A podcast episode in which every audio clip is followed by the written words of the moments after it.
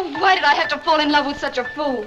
I ran into a story for you, a front page story. Gus, you're a dear, sweet boy, and you'll bring my little present. You're listening to The Pictures Got Small, an appreciation podcast for the glamorous and sometimes dark history of old Hollywood. Hosted by Francesca Luisi. I happen to know the police are looking for this car. Oh dear, I hoped you wouldn't. You heard me say no, didn't you? Well, that's what I mean. See here. I told you I wasn't asking anything from anybody. I can take care of myself. Maybe you have, but if you think I want to stay cooped up in this place any longer than I have to. This is one of the biggest stories that's cracked in a long time. I've simply got to get it to my paper. No worry about that. We've got all the time in the world.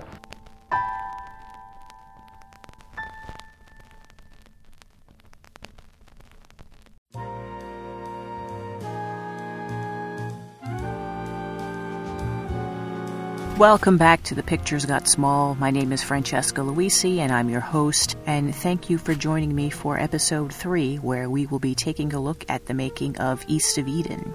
This is definitely the longest episode that I've done so far. We're well over an hour. Um, but I had a lot of, I know I say this in every episode, but I really had a lot of fun making this one. I actually, when I decided to do East of Eden, I instantly regretted it because I knew it was going to be a lot of work. But I'm so glad that I decided to do it in the end because the script for this episode is by far my favorite one. This is definitely the episode that I'm most proud of. Also, in case this makes a difference, I just want to say that there is some very foul language in this episode. Uh, the kind of language that I wouldn't want my mother to hear me say on the radio. So I'm just going to put that out there just in case. I thought about taking the words out altogether, but they actually are kind of important. They're only used in quotations that I was reciting, and I felt that they were kind of important. So I did leave them in, but I just want to give you a heads up in case that's something that you need to be aware of. Uh, also, in episode two, I mentioned the Hidden Hollywood YouTube channel, which was this the show on YouTube that I found that I was loving. And Savannah, the host of that show, will actually be joining us today to discuss the cultural impact of both the film and James Dean's legacy. So if you haven't already, definitely check out Hidden Hollywood on YouTube. And you can find Savannah on Instagram at Dark Pinup. Also, I just want to say, as always, thank you so much for the continued support of the show. I'm blown away that I have any listeners at all. And every time I check the analytics, I just, I'm so overwhelmed by the support and love that the show has been getting. People have been so kind. And so, yeah, thank you for that. Thank you for continuing to come back and listen to all these episodes. I'm loving getting to do this, and you guys make it worthwhile. So, yeah, thank you for that. Also, Happy New Year. I hope everybody had a great holiday. I hope 2021 will be much better for all of us. And yeah, I'm just glad you're here. So, with that being said, let's get into the episode. Please allow me to tell you the story behind the making of East of Eden.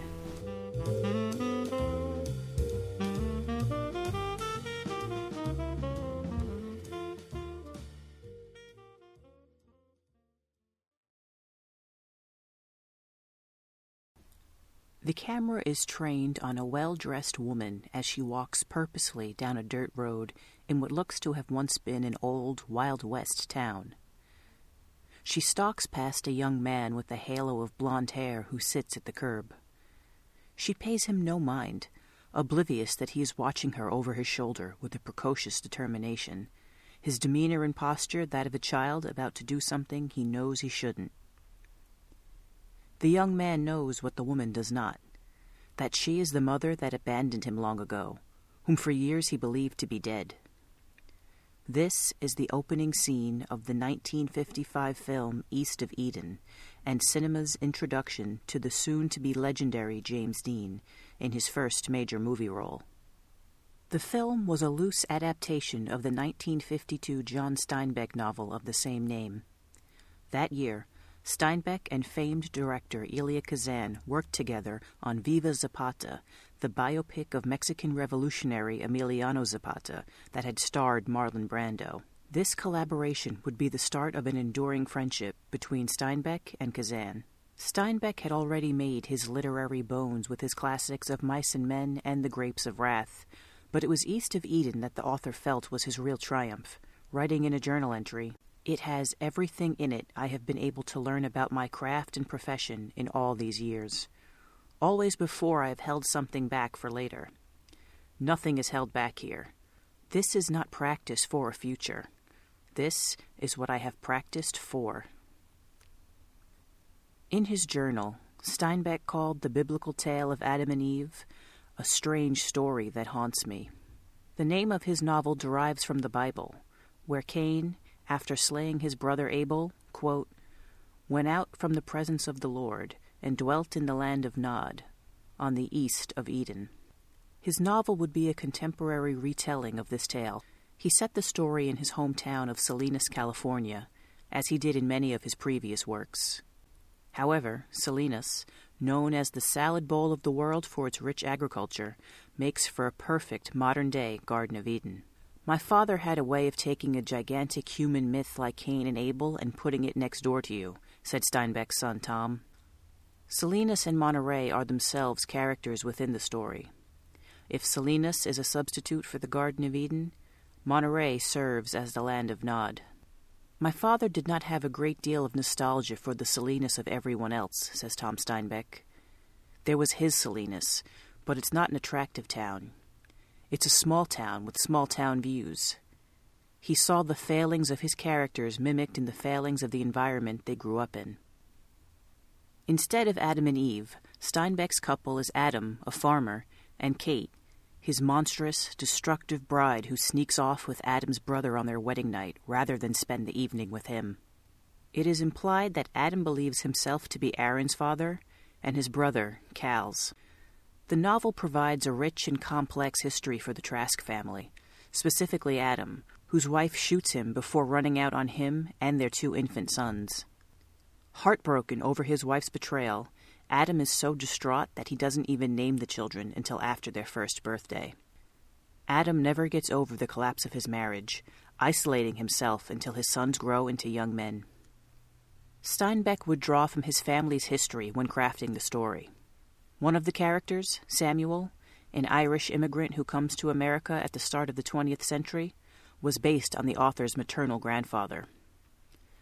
Steinbeck even writes a young version of himself into the story as a minor character.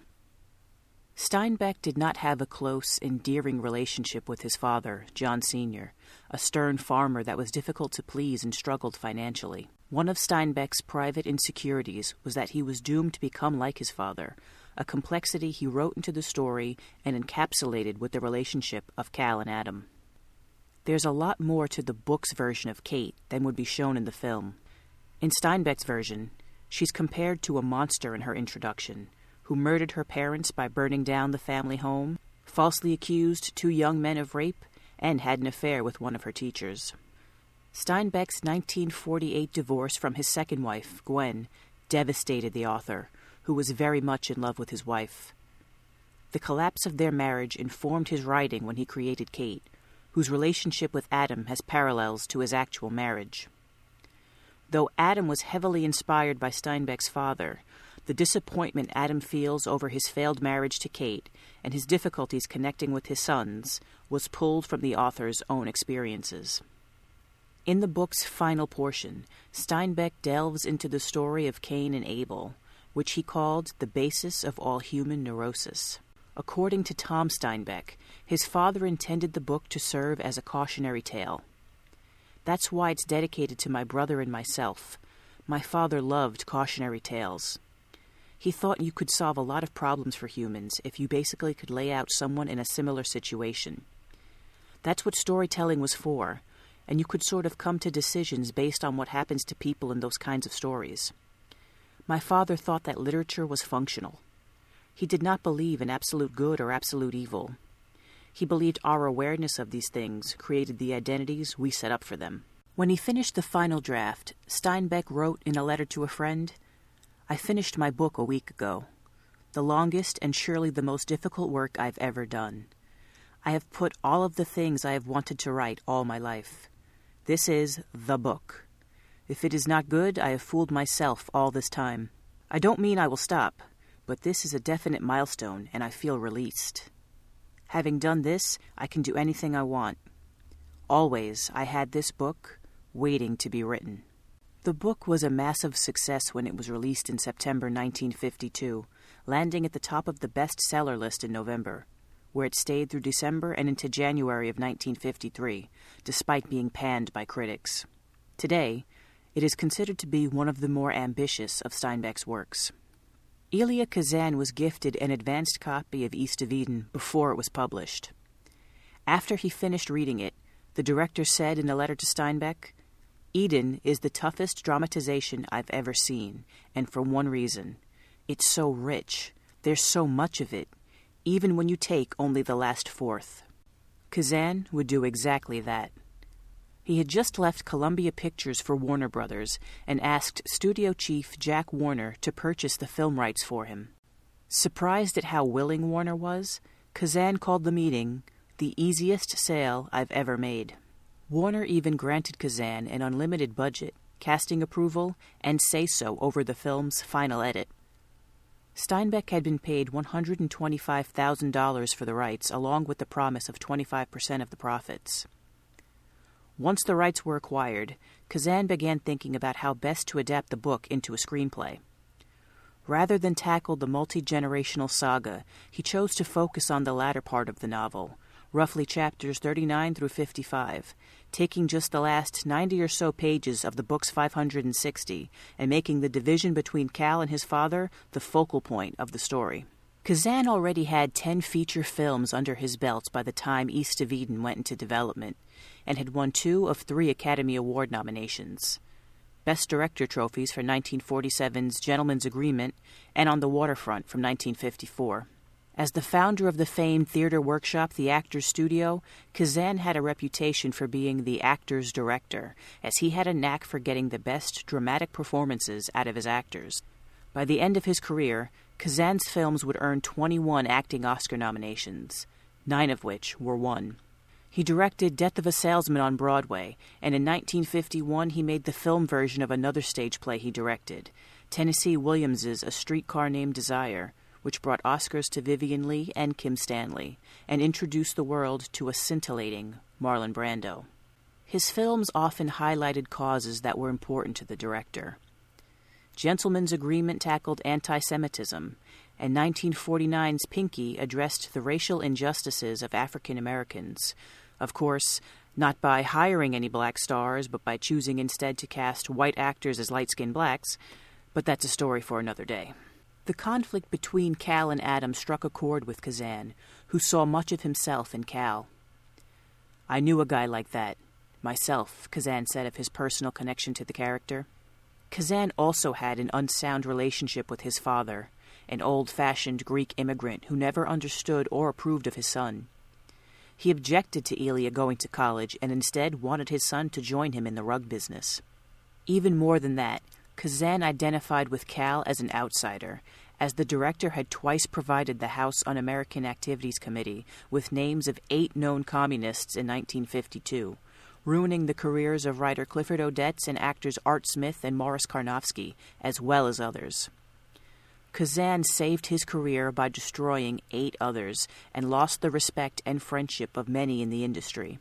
In surviving the blacklist, Kazan was able to continue his film career, making large scale movies while many of his peers lost their livelihoods. Once celebrated, Kazan was now ostracized for his cooperation and found himself on the outside looking in, much as Cal does.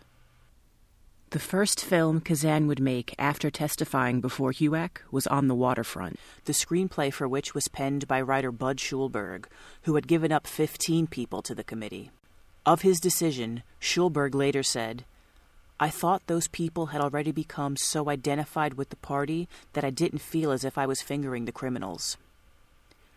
On the Waterfront told the story of a washed up prizefighter turned longshoreman who risks his life by testifying against the union corruption at the New York docks. Kazan and Schulberg used this as an allegory of defense for their participation with the committee. The film was a smash both critically and commercially, winning eight Academy Awards, including those for Brando, Kazan, and Schulberg.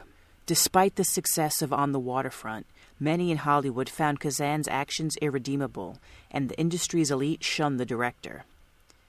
He would follow up this film with East of Eden. Kazan brought in writer Paul Osborn to help him with the script and accredited Osborn with capturing the biblical likeness of Steinbeck's book, adding that, as the son of a minister, Osborn was perfectly suited for the scriptural reimagining. The steely, deeply religious version of Adam Trask was born of their collaboration. As in the novel, Adam is grief stricken over his wife's abandonment, rendering him incapable of paying much attention to his sons. Together, Kazan and Osborn would home in on the character of Cal and his desperation to earn his father's affection. The final script would be an obvious retelling of the story of Cain and Abel, the doomed brothers from the Old Testament, leaving out the expansive history and youth of Adam and Kate. The film begins in 1917 with America on the brink of joining World War I. Brothers Caleb, Cal for short, and Aaron are the twin sons of Adam Trask, a successful farmer who also serves as chairman of the town's local draft board. Adam is a staunchly religious man, and Cal has never been close to his father, who obviously prefers Aaron over him. Adam has led his sons to believe that their mother, Kate, died when the boys were small. However, early on in the film, the rebellious Cal discovers the truth. Not only is Kate alive, but she runs a nearby brothel, a shocking revelation that Cal decides not to share with Aaron.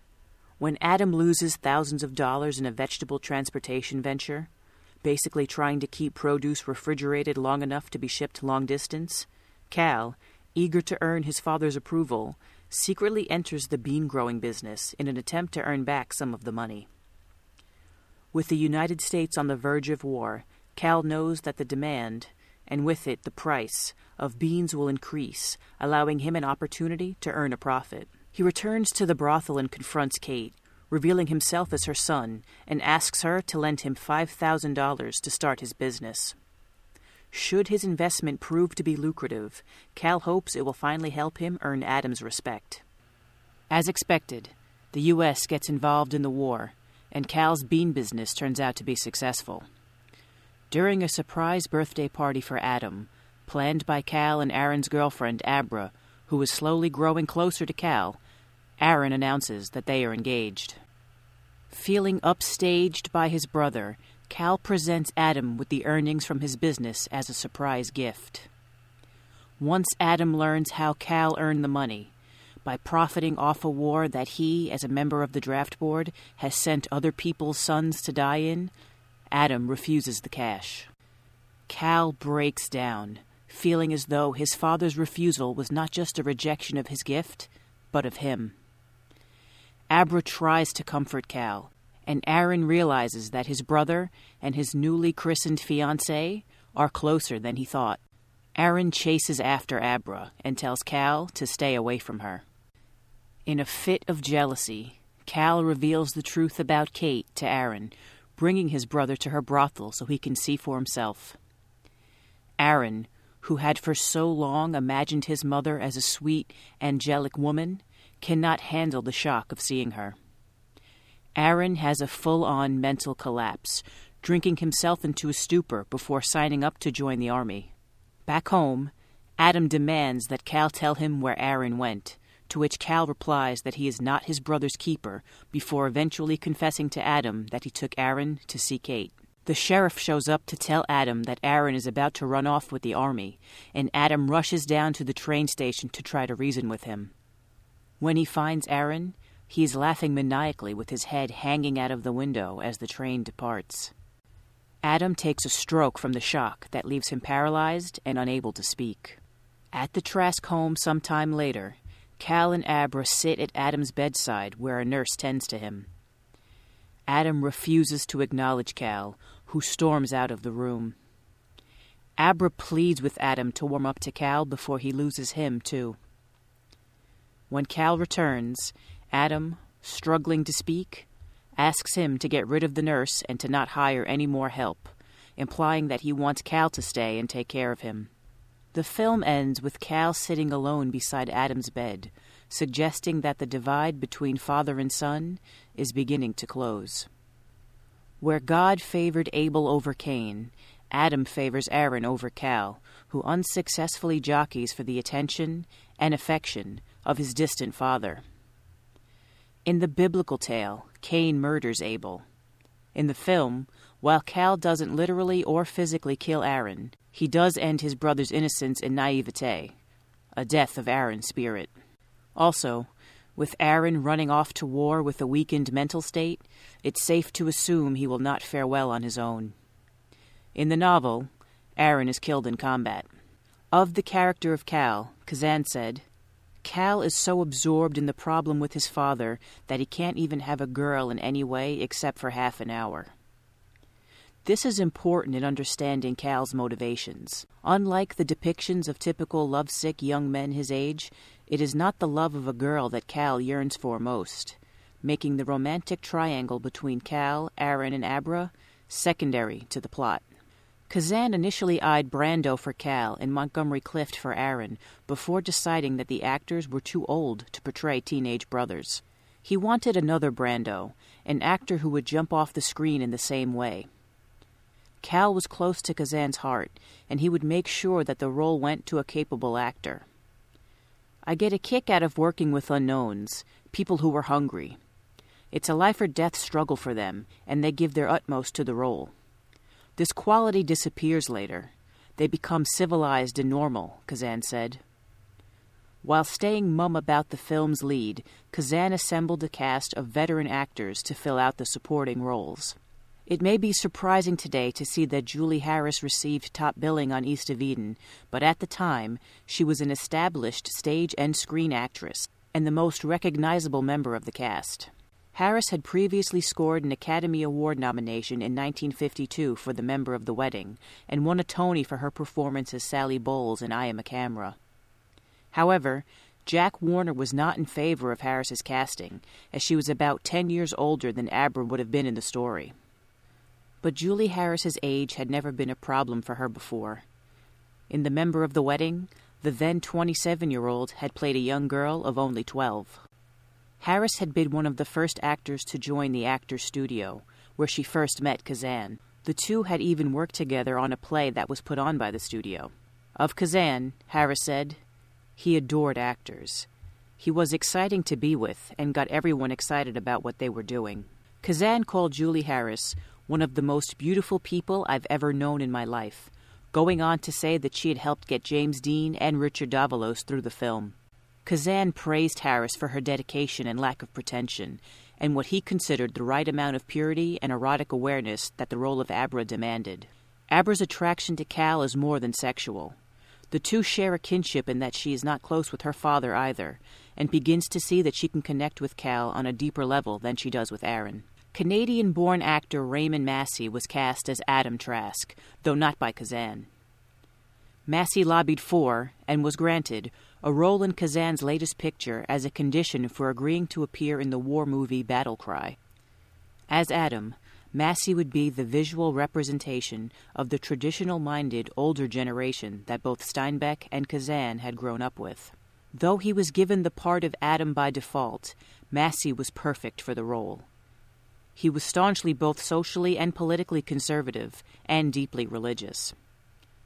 Massey was nominated for an Oscar for his starring role in 1940's Abe Lincoln in Illinois, and is commonly known today for his performance in Arsenic and Old Lace, where he played Boris Karloff look-alike Jonathan Brewster, a man who did not appreciate being reminded of the resemblance.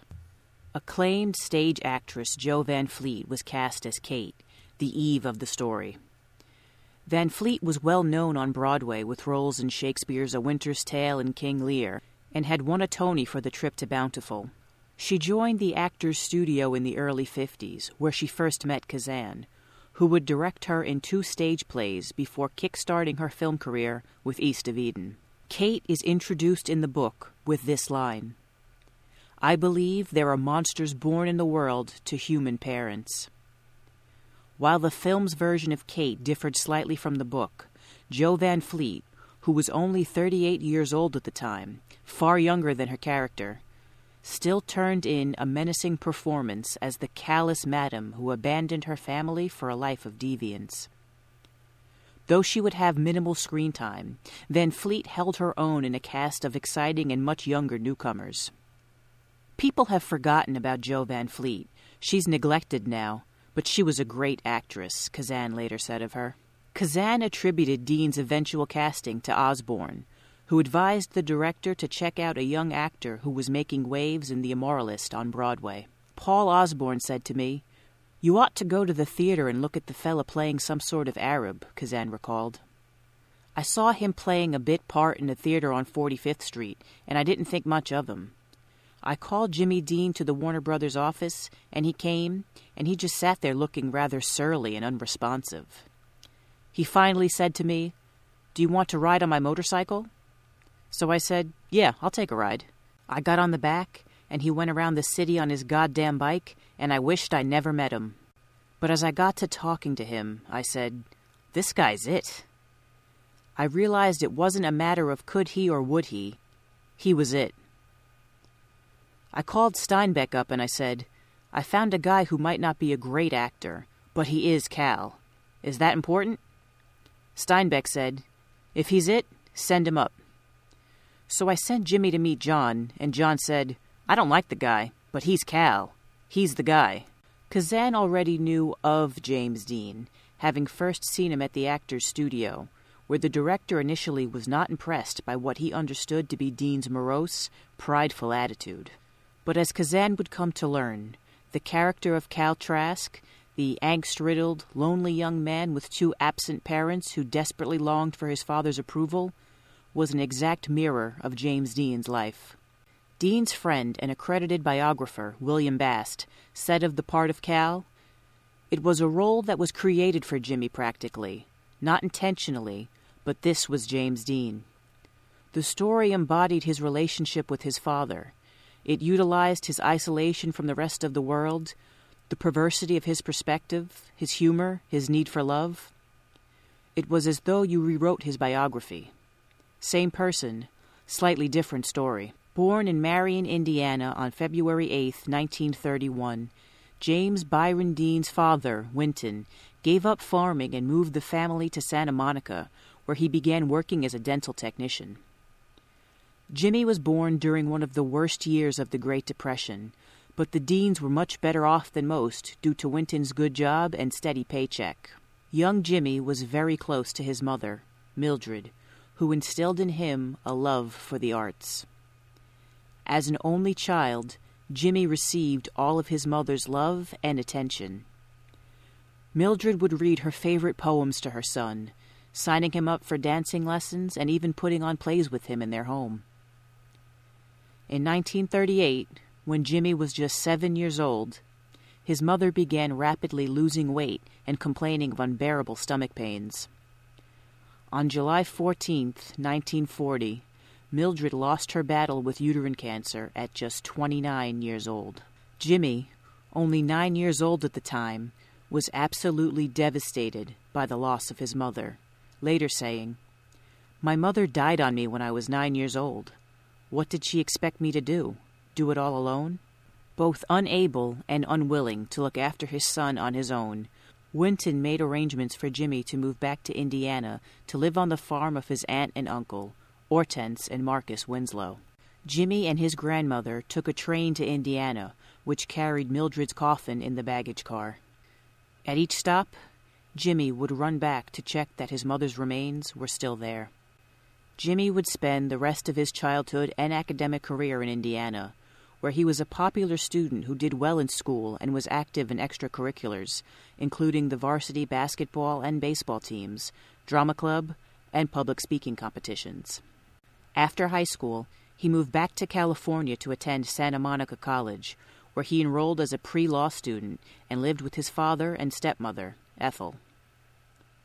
He eventually transferred to UCLA and changed his major to drama. Making the decision to pursue his first love, the arts, would create a rift in the relationship between Jimmy and Winton, and the two became estranged. Bast called Dean's relationship with his father inarticulate, as the two barely spoke to one another. He tried so hard to reach his father, to make some contact with the man who wasn't able, and it was sad. During his time at UCLA, Jimmy beat out 349 other actors for the role of Malcolm in Macbeth. He would not graduate from college. He dropped out in January 1951 in order to pursue acting full time. He made his first television appearance in a Pepsi commercial, for which he was paid $30, followed by the role of the Apostle John in the Easter TV special Hill Number 1. As for his film career, Dean landed ancillary walk on parts in 1951's Fixed Bayonets and Sailor Beware and Has Anybody Seen My Gal from 1952. The latter film starred Rock Hudson, who Dean would share the screen with just a few years later in what would be his final film, Giant. In between parts, Dean worked at the CBS Studios parking lot as a valet and as an attendant in a drugstore. In 1951, tired of the misadventures of Los Angeles, Jimmy moved to New York to try his luck as a stage actor. He got a job testing out the games for the popular competition show Beat the Clock, but was fired soon afterward for completing the tasks too quickly. He appeared in a string of forgettable television specials while studying method acting under Lee Strasberg at the Actors Studio. In a letter to his family back in Fairmount, Indiana, Dean called the Actors Studio the greatest school of the theater. It houses great people like Marlon Brando and Eli Wallach. Very few people get into it. It is the best thing that can happen to an actor. Dean eventually landed a role in the 1952 theater production See the Jaguar, where he played a 16 year old boy whose mother kept him locked in a cage his whole life. The play was denounced by critics and would close after only five performances, but Dean received glowing praise. One reviewer called him overwhelming as the boy, and played the part with sweetness and naivete that made his tortures significantly poignant. He adds an extraordinary performance in an almost impossible role. His next part was in the Broadway play The Immoralist, which co starred Geraldine Page and Louis Jourdan. Dean was cast as Bachir, the Arab boyfriend of Jourdan's closeted homosexual archaeologist, Michel. Dean was unhappy in the play, especially when the director was changed while rehearsals were still underway, rewriting the script and considerably cutting Dean's part. When Kazan spotted him in the play and began talking to Dean about starring in his next film, Dean not only saw this as an opportunity to get out of The Immoralist, but also as his chance to break into the movies. After all, it was Kazan who had given us Marlon Brando, an acting hero of Dean's. Kazan felt that Dean was right for the role, but he wasn't ready to offer it to him just yet. The part of Cal Trask had boiled down to two young, handsome, unknown actors James Dean and Paul Newman. Newman was shortlisted for the role of Cal and even screen tested alongside James Dean, who was six years Newman's junior. In the screen test, which is now widely available online, Dean and Newman engage in playful banter back and forth in between looking into the camera. What sets the two handsome, fair haired, blue eyed actors apart is their demeanor. Newman appears relaxed with fixed animations, while a pulsating energy emanates from Dean, like a tempest on the horizon. Dean and newcomer Richard Davalos were eventually cast as the Trask brothers, and East of Eden would be the big screen debut for both of them. Davalos had been an usher at a movie theater in New York before landing the role opposite Dean, and the two of them looked enough alike that it would be easy for audiences to see them as fraternal twins. Newman may have lost out on the role of Cal Trask, but the actor would get his big break the following year due to a tragic turn of events. Newman would star in Somebody Up There Likes Me, a film about the life of boxer Rocky Graziano, which was intended to be James Dean's fourth film. Dean would tragically die in a car accident seven months after the premiere of East of Eden at just 24 years old, after which the role was given to Newman. Newman's co star would be Pier Angeli. More on her later. On opening night of The Immoralist, Dean gave the producers his two weeks' notice. Geraldine Page reportedly screamed at one producer, How could you let pure gold walk out on you like that? When asked about his departure, Dean would only say, I'm taken care of. Of his decision to cast James Dean as Cal, Kazan would later say, It was the most apt piece of casting I've ever done in my life. Warner Brothers officially announced his casting on March 6, 1954, and James Dean prepared to leave New York City to once again return to Los Angeles, where the rest, as the saying goes, is history. Just before heading out to Los Angeles, Dean met with his soon to be co star, Julie Harris, for a screen test. It was really just to see us together, Harris remembered. At one point, I rested my chin on my hands, and Jimmy said, Why do you do that? Do you think you look too old? I thought, You son of a bitch. But I didn't say that. I said, Well, I am older than you. And from there on, it got into the back of my head that I knew that this was a device to keep you off guard, so that everything was alive. Kazan and Dean would leave for Los Angeles together. I picked him up in a car and he had his clothes in a paper bag, said the director. He'd never been on an airplane before. He kept looking down over the side of the plane, just watching the ground. He was totally innocent. It was all new to him. When Kazan first brought Dean to the Warner Brothers lot, no one knew what to make of the actor. The crew thought he was the stand in, he remembered, standing in for whoever was going to play the lead. I had to explain to them that this was the boy who was going to be the star of the movie. Before the production began, Kazan and Dean went to visit Winton in Los Angeles.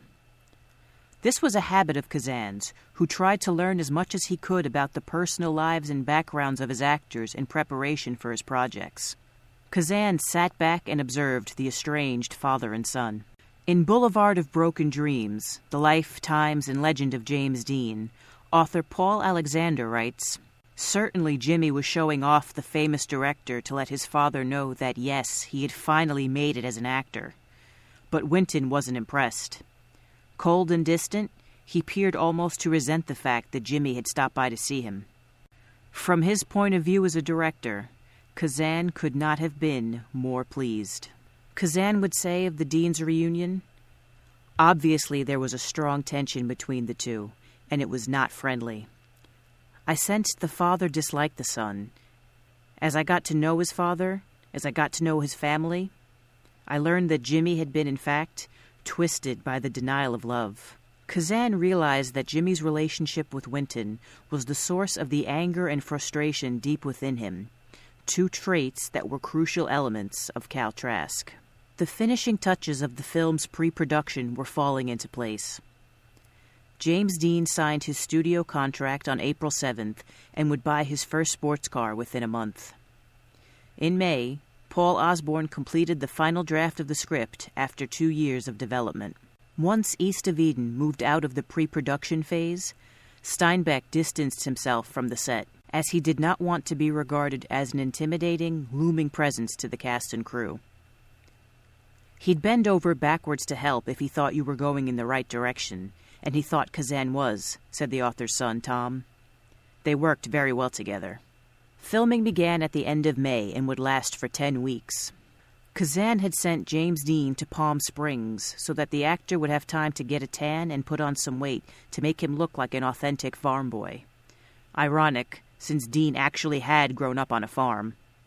During that time, Dean would drink a pint of cream a day while sitting out in the sun to work on his tan, two daunting tasks that the actor reportedly hated having to do. To foster an authentic, brotherly relationship between Dean and Davalos, Kazan arranged for the two young men to live together. Jimmy and I got very close, said Davalos. We shared a one bedroom apartment over the drugstore across the street from Warner Brothers. We were Cal and Aaron to the teeth. It crept into our social life. He would do something, and I would reject him, and he would follow me down the street about 20 paces behind. East of Eden would be two career firsts for Kazan. It was to be his first full color picture, and his first to be filmed in the new CinemaScope format, the anamorphic lens technology that had only been in use for about two years by this time. CinemaScope proved to be a challenge for Kazan, who was initially against its use as he felt that it wouldn't work in a family drama, where the horizontal frame was really only useful for scenes of crowds or landscapes, and made close up shots difficult. With the help of cinematographer Ted McCord, Kazan toyed with the technology that was forced upon him by the studio, figuring out the best ways to shoot each scene. They found that close ups in CinemaScope gave off the appearance of curvature at the sides of the screen, but Kazan didn't mind the distortion and decided to make use of it. McCord suggested angling the camera with a slight tilt in certain shots, seeing as they were already working with distorted footage.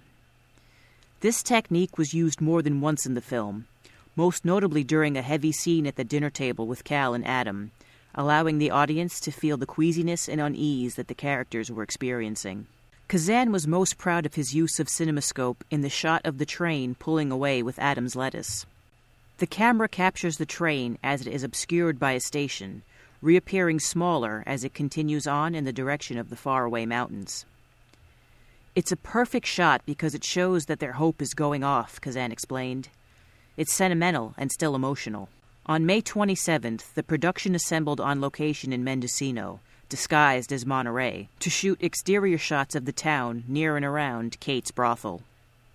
Just before they were about to shoot the interior scenes of Cal at the brothel, Kazan grabbed Dean in a headlock and kept him there until he was ready to start filming. Kazan called action and threw Dean onto the set, feeling that this was the best way to get the angry and confused look Cal has upon seeing his mother. James Dean did not appreciate this technique, reportedly complaining to the crew, He doesn't think I can act, so he has to wrestle me around. Dean took his method acting very seriously, going so far as to hold his pee all day to make himself as uncomfortable as possible for one of his scenes with Julie Harris, refusing to relieve himself until after the scene had been completed. You never knew what was coming, said Harris. You had to listen, watch. You had to be there. Like Brando, Dean's acting was more realistic than the smooth delivery style of the actors and actresses who would come up through the studio system. In an interview for the special collector edition DVD of East of Eden, Kazan said that while he did not think of Dean as a great actor at the time, he knew that he was perfect for Cal and admitted that Dean would do anything to be good. He was way open. Dean's deep rooted personal pain is physically noticeable in his performance, manifesting in the contorted body language he displays on screen. It was psychotic, Kazan said. He was exactly like the people you see in insane asylums. Early on in the film, when Cal is dragged out of the brothel by one of Kate's goons, he cries, with his face twisted in anguish, Talk to me, mother! Knowing that Dean was undoubtedly channeling the pain of losing his own mother makes that moment all the more haunting. Dean's method acting was so intense that it psychologically scarred Richard Davalos. The worst scene for me to do in the entire movie was when we have an argument and Cal hits me. Jimmy didn't really hit me, but it was so real, and I believed he hated me. I believed he did hit me, because it was real for him, too. I went off the set after the take and cried for about four hours.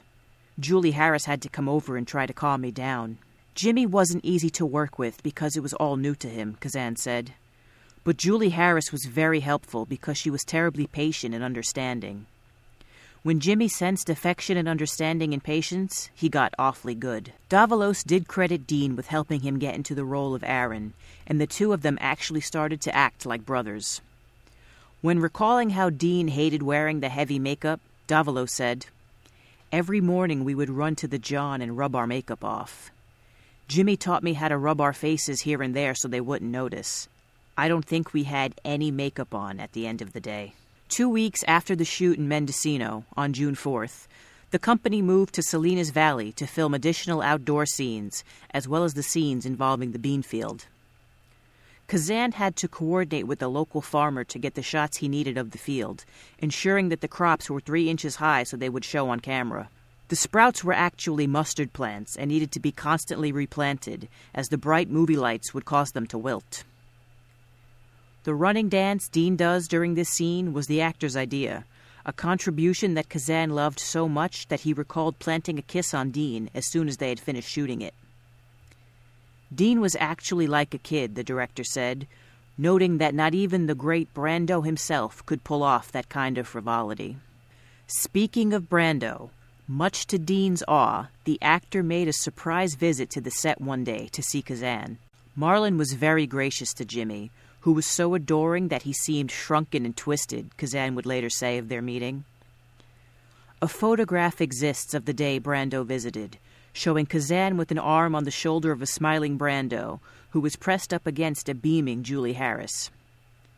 Next to Harris is a shell shocked James Dean, his jaw clenched, no doubt struggling to maintain his composure.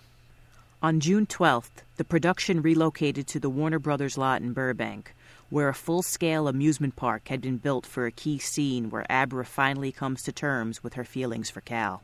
Rather than construct a fake Ferris wheel and use the rear projection technique that was standard practice at the time, Kazan erected a real one that he rented from a carnival. With the help of an extra crane on loan from Disney, Kazan was able to get lights, equipment, and crew members up to the full height of the Ferris wheel, allowing him to film Dean and Harris in a car at the very top. Despite being perfectly suited for the role, many on set claimed that James Dean was often difficult to work with and uncooperative, sometimes refusing to come out of his dressing room or talk to anyone if the conversation wasn't about the film.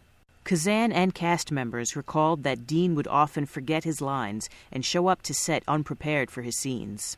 It was not uncommon for Dean to make up his own dialogue on the spot, and because he was always so emotionally powerful, Kazan ended up using the footage.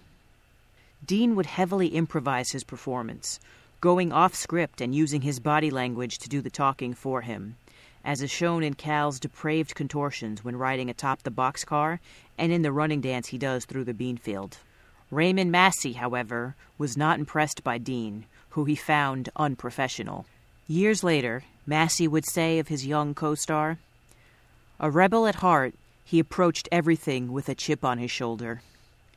Jimmy never knew his lines before he walked on the set, rarely had command of them when the camera rolled, and even if he had, was often inaudible. Simple technicalities, such as moving on cue and finding his marks, were beneath his consideration. According to William Bast, Raymond Massey didn't understand James Dean for one moment, or anything about him, or want to understand anything about him. As Tom Steinbeck recalled, Ray Massey looked down his nose at everybody. Both Dean and Kazan were not fond of Massey, and Kazan referred to the actor as a stiff who had only one color. Kazan would encourage Dean to provoke Massey, as the real tension that was building between the two of them was infusing their performances with perfect results. The parallels between Dean's relationship with his own father and the relationship between Cal and Adam were not lost on Dean. How easy it was to pick that up and use it, and Jimmy used it because that was the backbone of the story, said William Bast. Cast members recalled Dean breaking down in tears on more than one occasion, and Kazan always allowed him to feel what he needed to before returning to set. Jimmy was always improvising, and he cried a lot during the movie, Davalos recalled.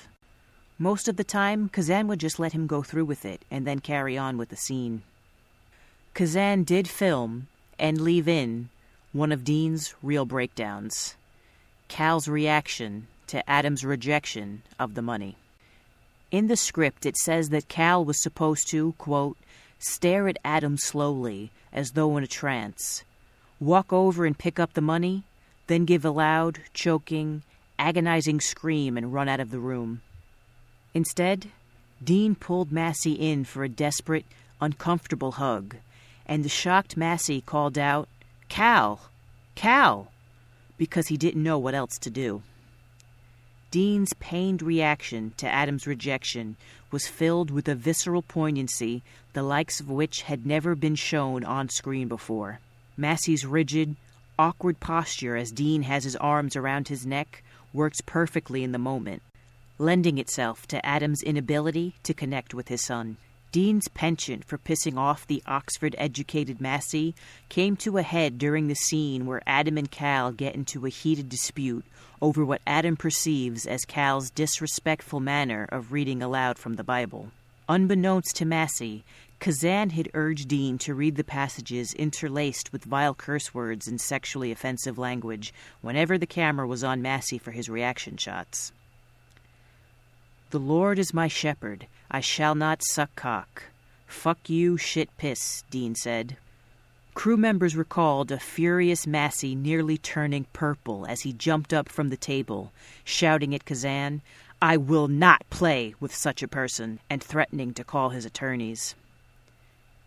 Kazan, however, felt that he had perfectly captured the heightened anger that the scene called for. This was one of the scenes where McCord and Kazan had tilted the camera, making the tension and anxiety in the room palpable for the audience. Massey had even less patience with Dean's penchant for going off script, yelling to Kazan on more than one occasion, He's not saying the lines. I would say, All right, I'll get him to say the lines. And then I'd let Jimmy do it the way he wanted because it irritated Raymond Massey, Kazan would later admit. Do you think I would do anything to stop that antagonism? No, I increased it. It was essential to their relationship with each other, absolute hatred, which is what Ray Massey felt for Jimmy Dean and what Jimmy Dean felt for Ray Massey. That's precious. You can't get that. No director can get that. You hopefully arouse it. You awaken something that's there by some tactic or another. I'm sure he respected Raymond Massey, said Julie Harris. But he was always trying to make Raymond upset and flustered, just for the fun of it. Despite the antagonization that was condoned at his expense, Massey would later say that his role in the film was one of the best characters he had ever played, one of the few three dimensional parts to come his way. As hype around the film grew, the attention Dean was getting had started to go to the actor's head. It was getting around that the kid on East of Eden was going to make it big, said Kazan. Jimmy heard the news, and the first thing I noticed was that he was being rude to our little wardrobe man. I stopped that quickly. Dean's temperamental behavior had become a grave concern of Kazan's.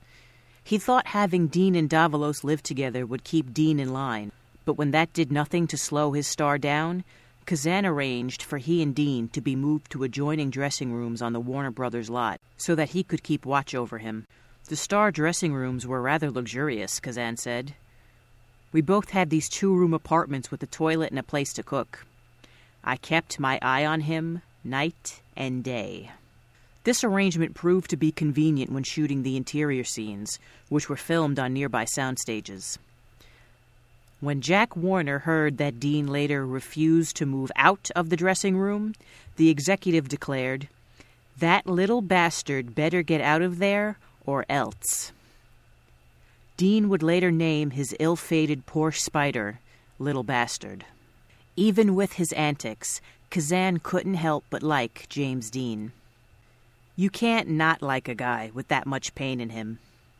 You know how a dog will be mean and maul at you, and then you pat him, and he's all over you with affection? That's the way Dean was. He reminded me of Tom Sawyer, said Julie Harris. A guy who would always get you into the terrible scrapes, but it was all like, well, what was life for? In the interest of getting Dean's name into the papers and generating publicity for both their hot new star and the film, Warner Brothers wanted Jimmy to be seen around town with a pretty young actress to establish his image as a leading man. Dean was paired with up and coming Italian starlet Pier Angeli, who was filming The Silver Chalice on one of the adjacent lots at the Warner studio. What was intended to be a transactional, at best platonic relationship turned into a love affair for the two young stars. We had been filming maybe three or four weeks, Julie Harris recalled and Jimmy said to me, I want to show you something. He pulled out of his pocket a gold enameled Egyptian charm which he would wear on a chain, and it opened up, and inside was a lock of her hair from the day they first met. When he showed it to me, he was moved to tears, and he said that he was so happy that he had never experienced anything like this feeling he felt for her. There was a kind of warmth, a glow about him when you saw them together, when he talked about her. Dean and Angeli were photographed at industry events and satisfied their employers by getting their names into the papers, but they were also often seen spending time together when they weren't working. One gossip column quoted Angeli as saying at the time, Jimmy is different. He loves music. He loves it from the heart the way I do. We have so much to talk about.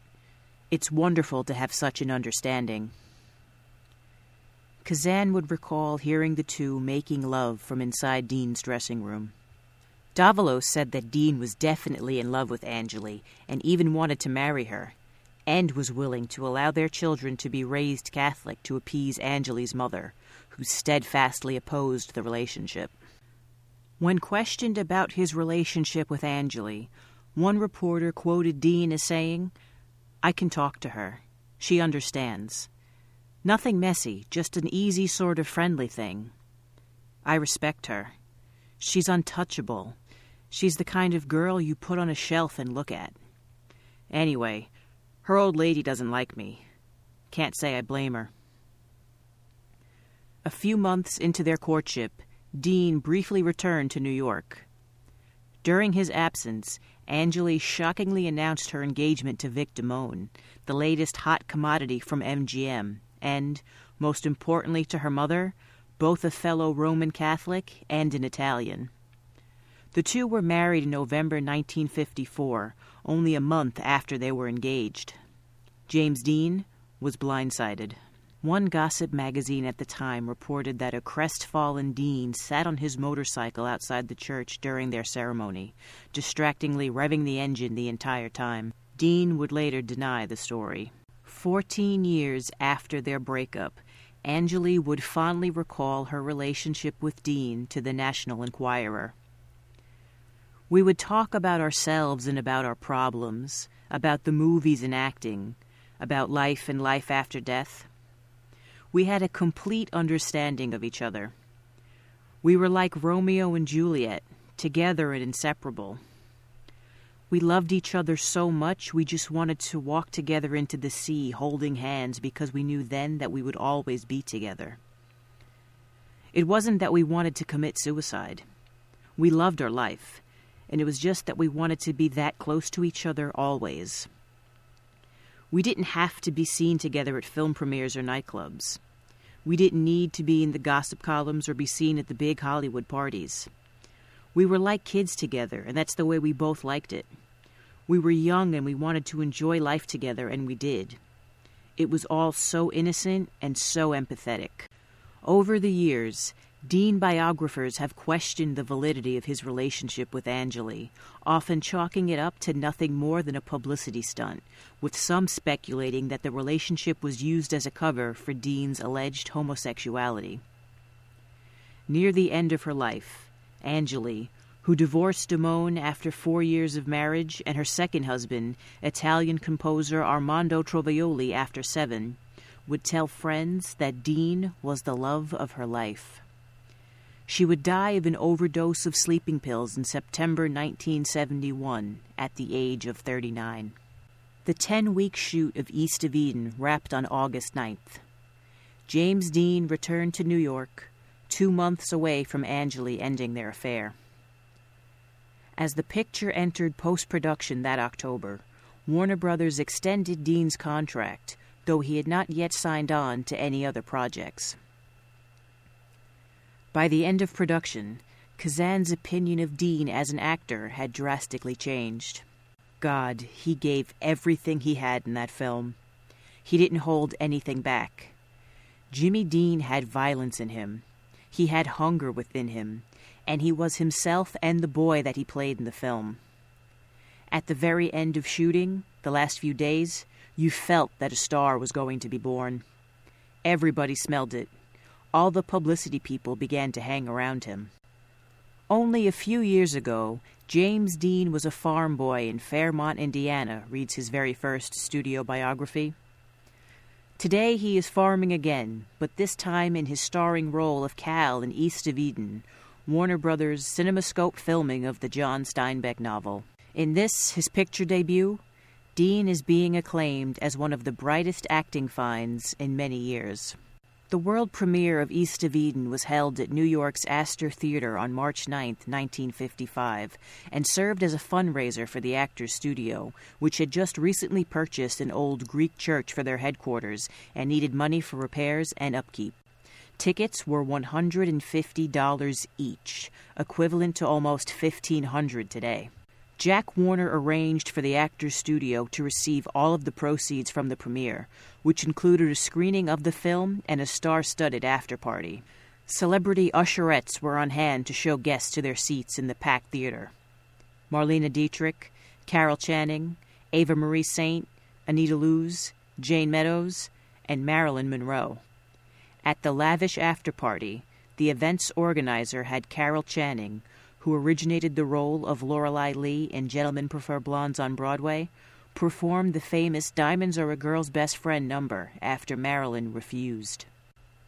Also at the party was the relatively unknown Sammy Davis Jr., who had just lost his left eye in a car accident four months earlier.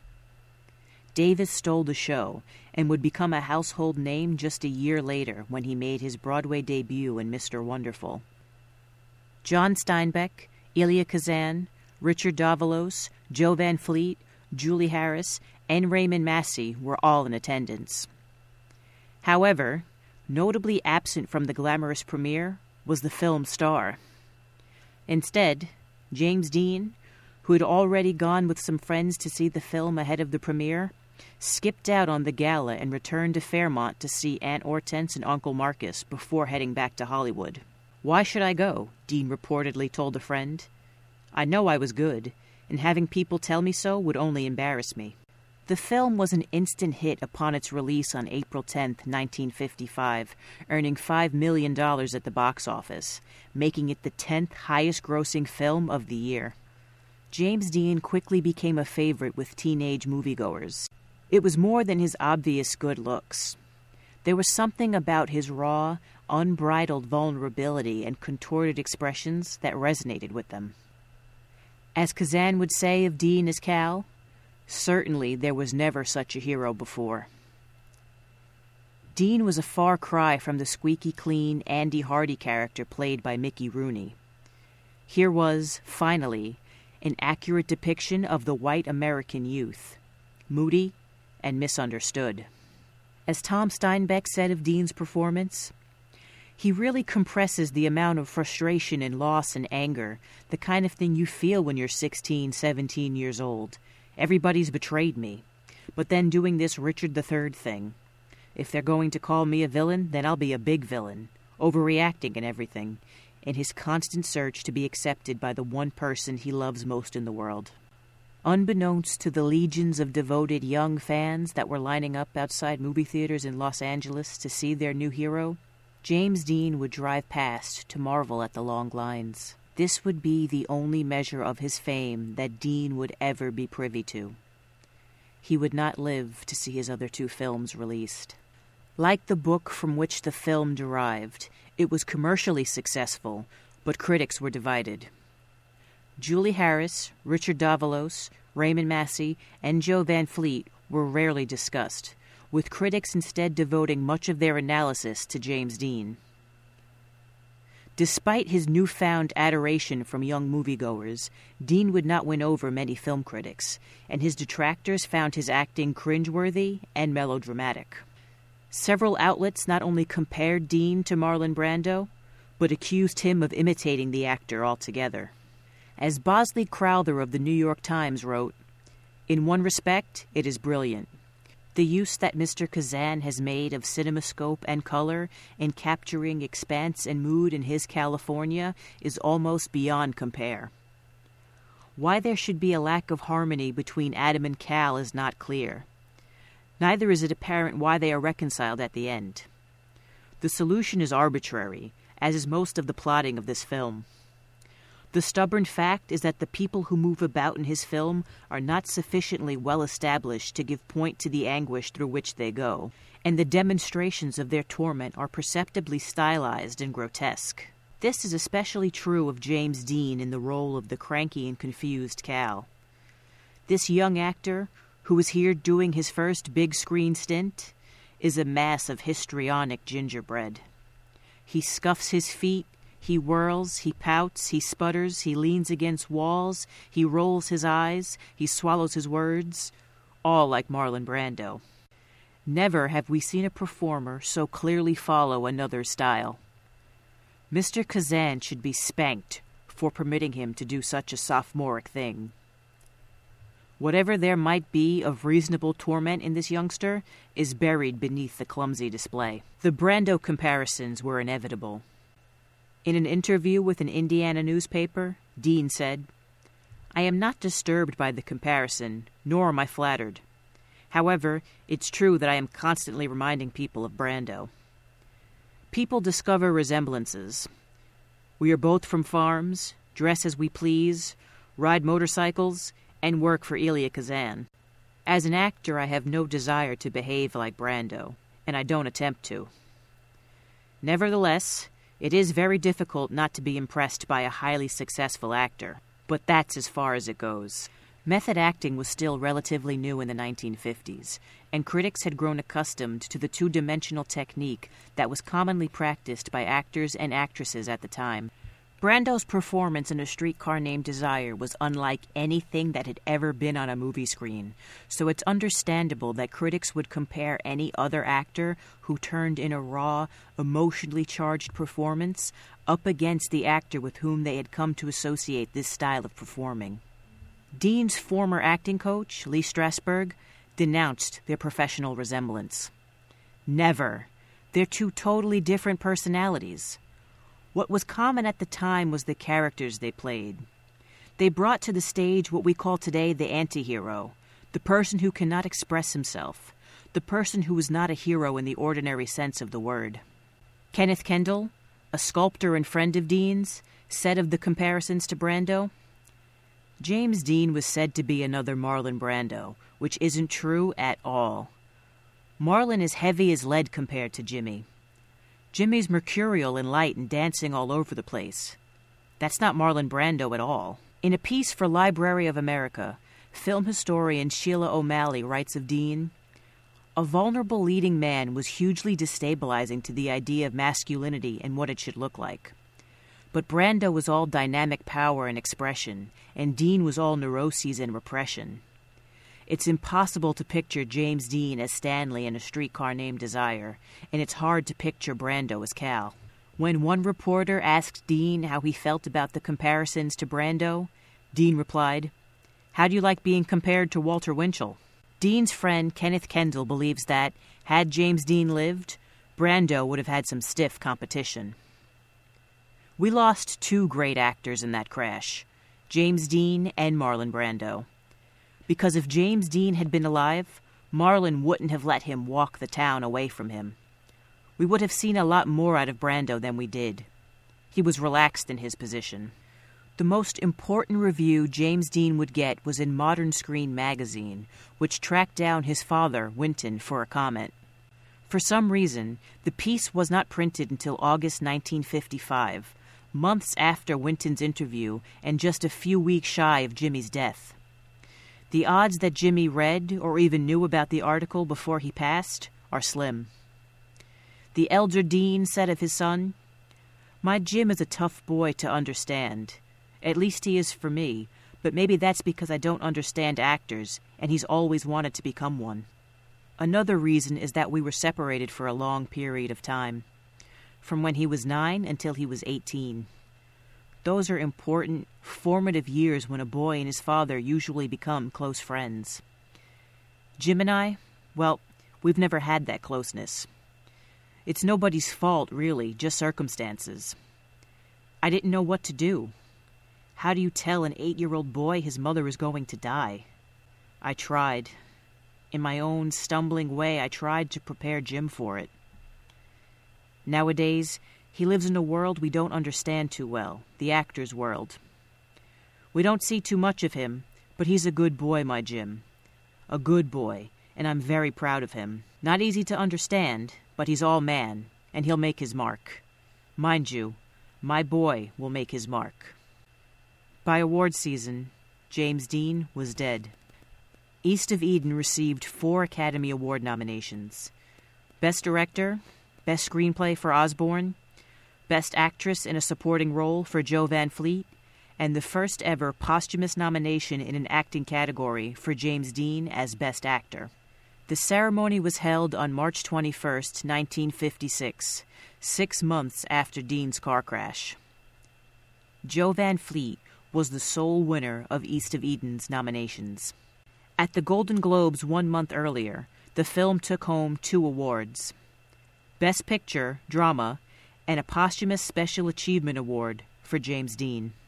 In his 1999 autobiography, Kazan wrote, I have noticed about people with mysterious gifts. In many cases, a wound has been inflicted early in life, which impels the person to strive harder or makes him or her extra sensitive.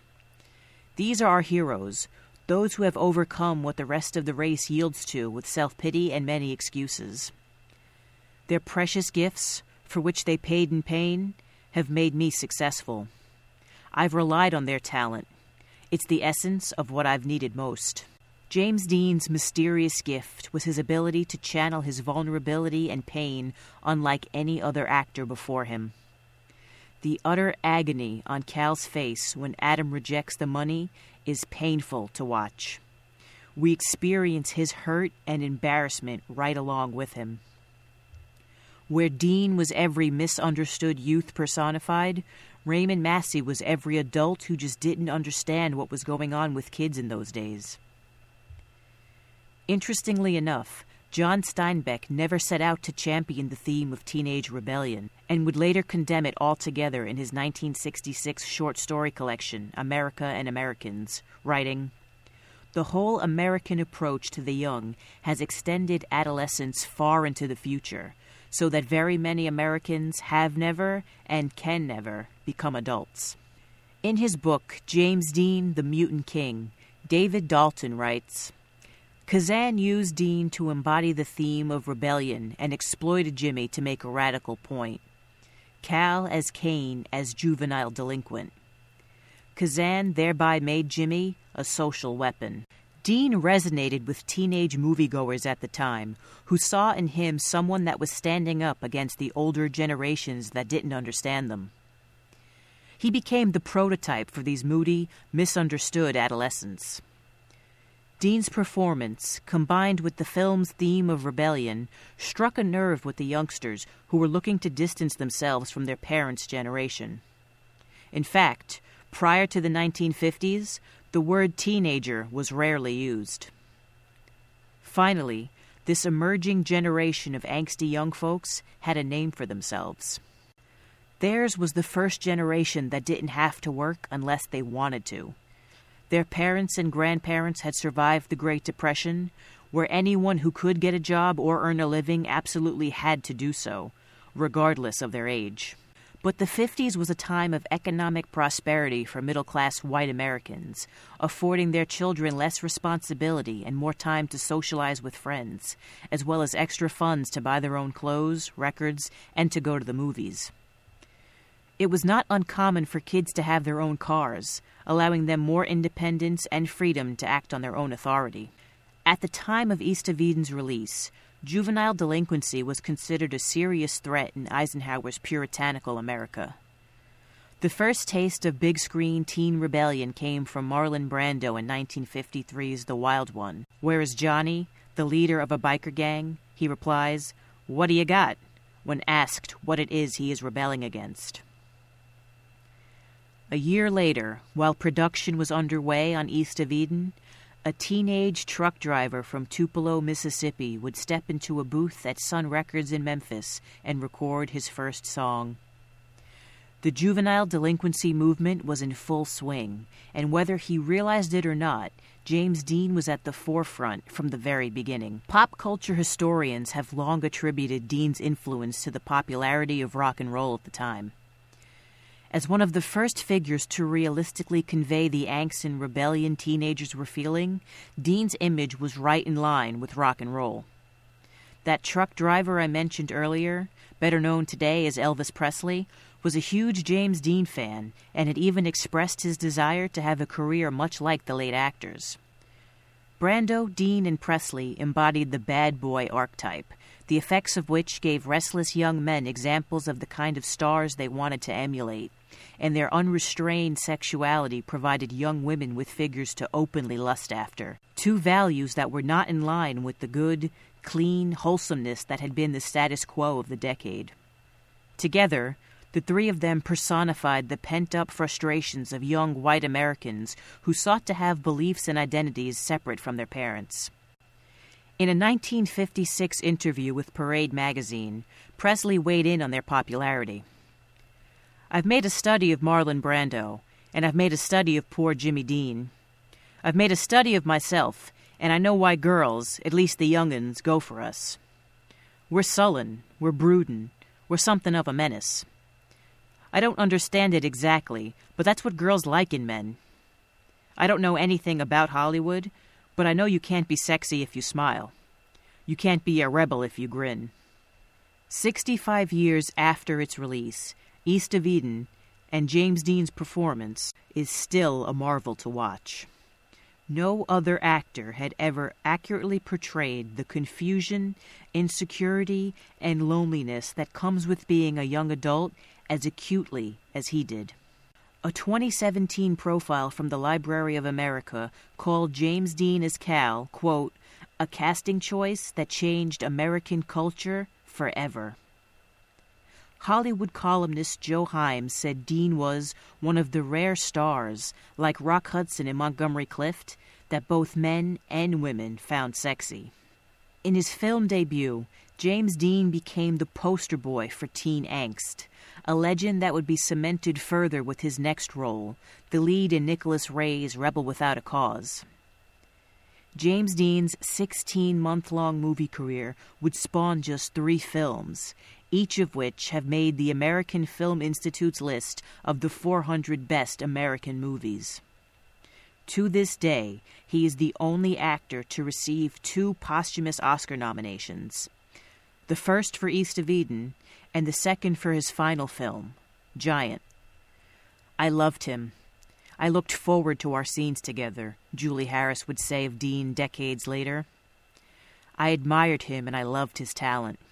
He was quite a charismatic human being and had a mixture of sexual attraction and great innocence, the same as Marilyn Monroe. I think that was their appeal, that they were curiously untouched by their sexuality and remained innocent. I liken Jimmy to a kind of star, or comet that fell through the sky and everybody still talks about. He had that enormous appeal, that magic. Richard Davilo said, We were so into the roles, me and Jimmy, it took me two years to get over that part. By all accounts, Steinbeck was thrilled with the film, telling one reporter, I think it'll be a classic. In a 1971 interview, Kazan would say of the movie, this was a very personal film, one of the most personal I've ever made. East of Eden was for me a kind of self defense. It was about people not understanding me. It was about my relationship with my father, how he disapproved of me. One hates one's father, one rebels against him. Finally, one cares for him. One recovers oneself, one understands him, one forgives him, and one says to oneself, Yes, he is like that. One is no longer afraid of him. One has accepted him. East of Eden explored the notions of self destructive behaviors and generational curses, and our struggles for acceptance. As writer David Dalton says, East of Eden exposed the real issue of Cain's plight. No sacrifice to the past will alter the future, and nothing good can ever come of appeasement towards something in which you cannot believe. The film is also about accepting responsibility for your actions. Cal comes to accept Adam by the end of the picture and acknowledges his role in both Aaron and Adam's fates and chooses to try to be there for his father now that Adam needs him. Every generation has to relearn these lessons again and again about forgiveness and about compassion and about looking for love that's not there, said Tom Steinbeck. As Kazan said, I believe the film's conclusion is that if your parents raised you wrong, you should realize this as soon as possible and go your own way. The film adaptation of East of Eden may be a departure from the overall story of the novel, but its depiction of one young person's struggle for acceptance within their family is an idea that audiences, both then and now, can understand.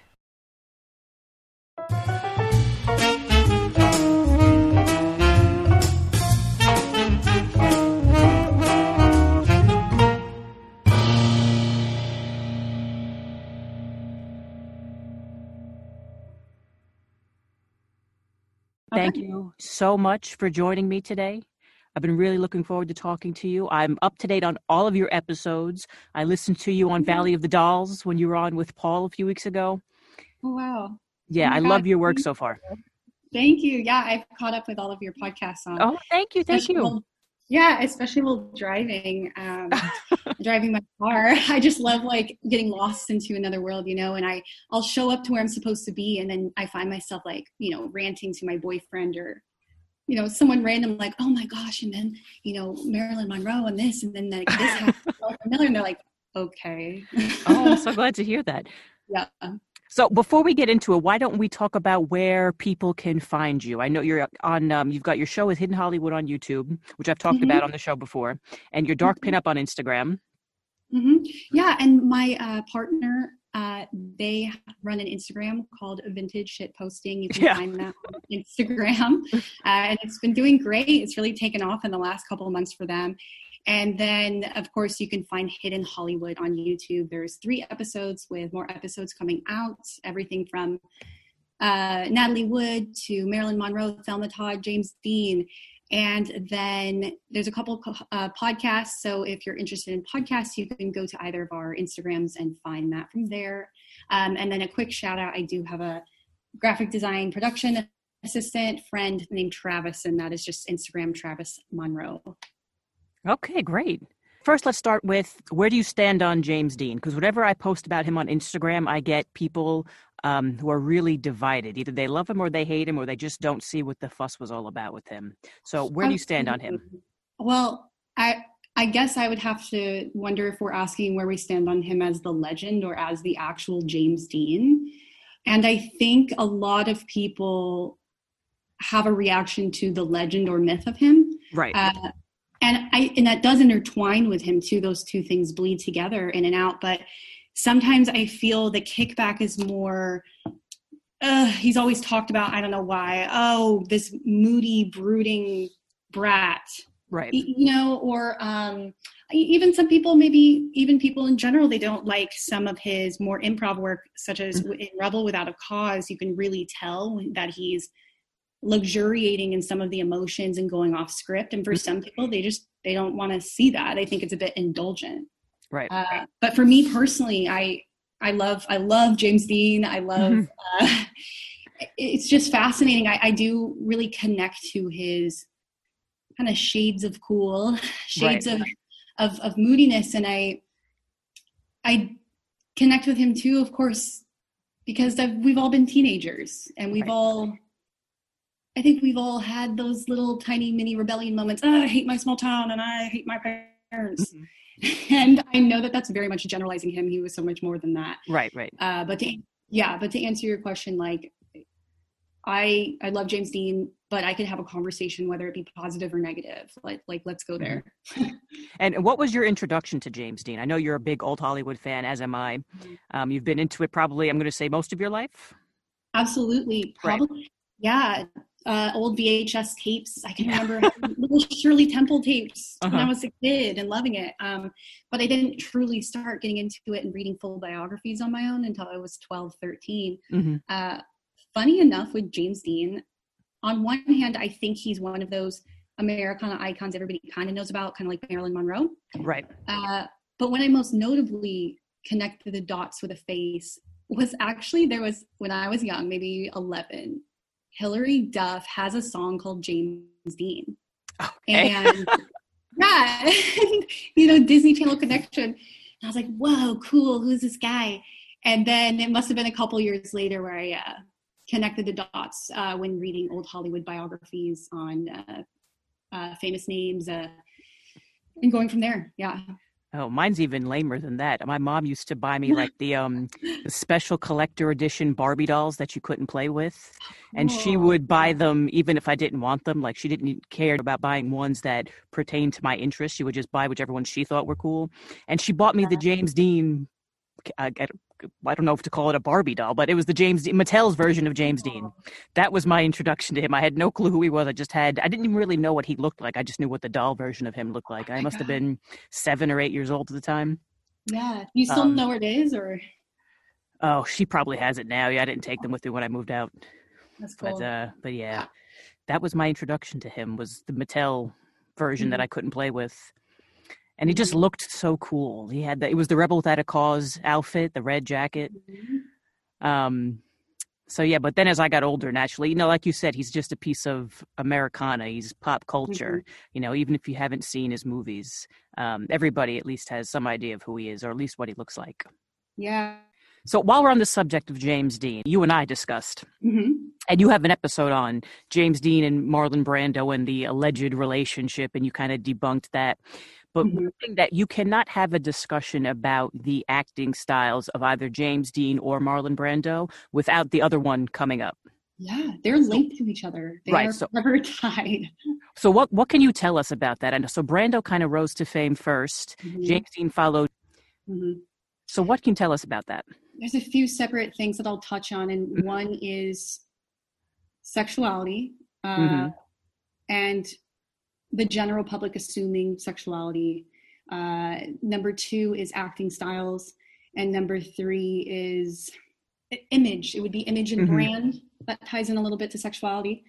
Uh, but so they're connected to each other mainly because their image is very similar. They are both the anti hero, they are mm-hmm. both the guy that you you kind of question his motive and what's going through his mind but ultimately by the end of the film you believe he's good in styles of acting marlon brando went to the actors studio and studied and he studied method acting, which, for those who don't know, is the idea that realism and acting in the modern age is about fully believing what you are portraying. Whether you have to tap into an actual memory of someone you know dying to tap into that reality, or something as simple as you know what it's like to be waiting for a train. So you go wait for a train just to remind yourself, you know, at the mm-hmm. station to play that scene. So it's and, drawing from your own life experiences to exactly to inform your performance. Okay. And so Marlon Brando was one of the first to really do that so well and be such a, a lead star doing it. And the reason why it was so different is because acting before that was more formulaic. It was more mm. Um, overacting, you know, especially in things like silent film and transitioning. You see that person like, oh no, he's dead, and just the right. over the top. Yeah. And so uh, Marlon Brando did that, and then James Dean began acting in the same studio. Now, not at the same time, different times. Mm-hmm. I believe Marlon had graduated like at least five years earlier, and James Dean notably would say that Marlon Brando was a huge influence on him, and so that started, you know, connecting around in the press. Um, we do uh, not that it's necessarily relevant, or I guess I more so should say like not that it truly matters uh, what people's business is, I guess, in the bedroom. But uh, the general public started um, questioning mm-hmm. their sexuality. Um, there were rumors about uh, bisexuality, sexual fluidity. And so uh, they kind of became an almost wished for relationship.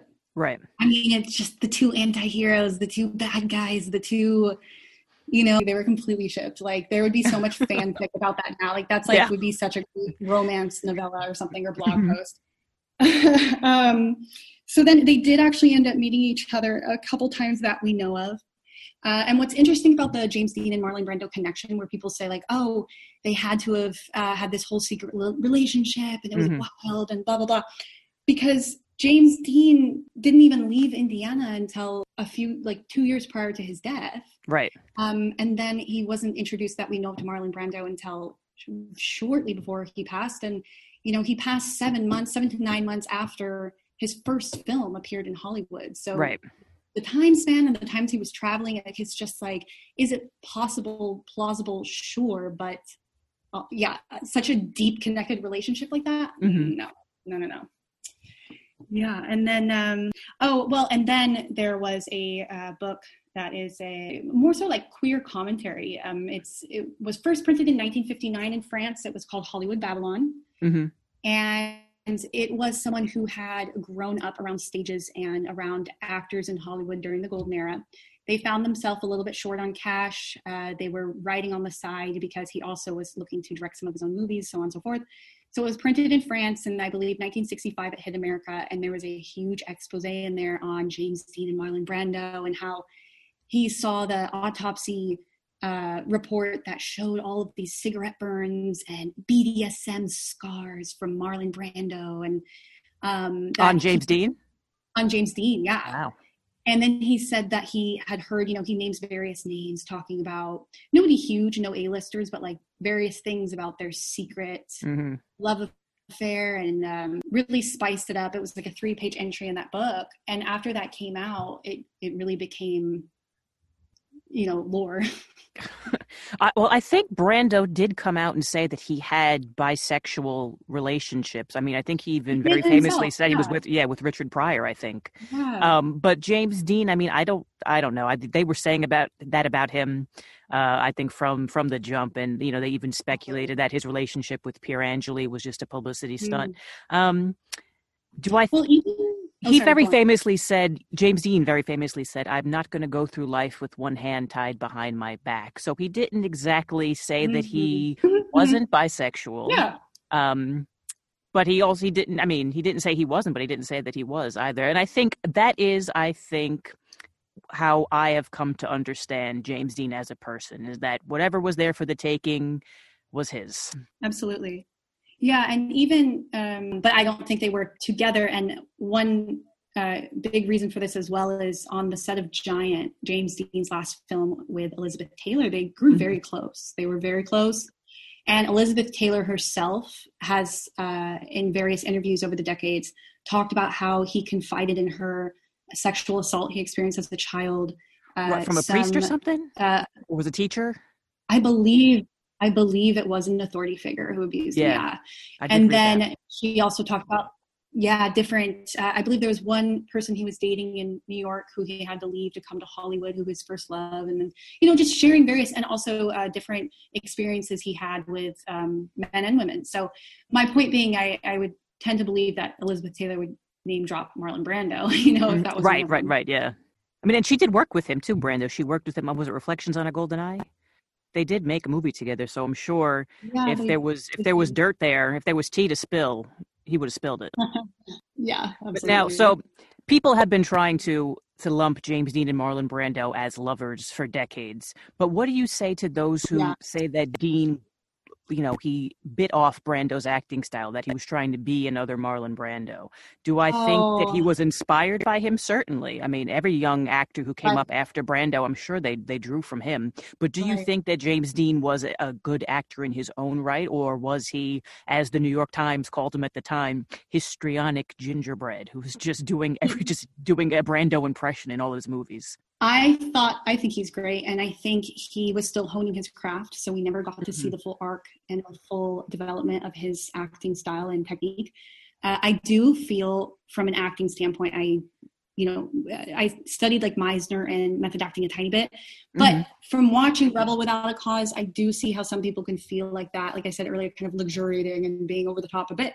But either way, I it was great, and uh, I do feel personally, East of Eden is his best piece of work. However, if, I, I, and again, to answer your question about Brando, I don't think he was. I think he looked up to him, inspired by him, but Brando didn't create that style of acting. He did not create improv. He did not create. Exactly.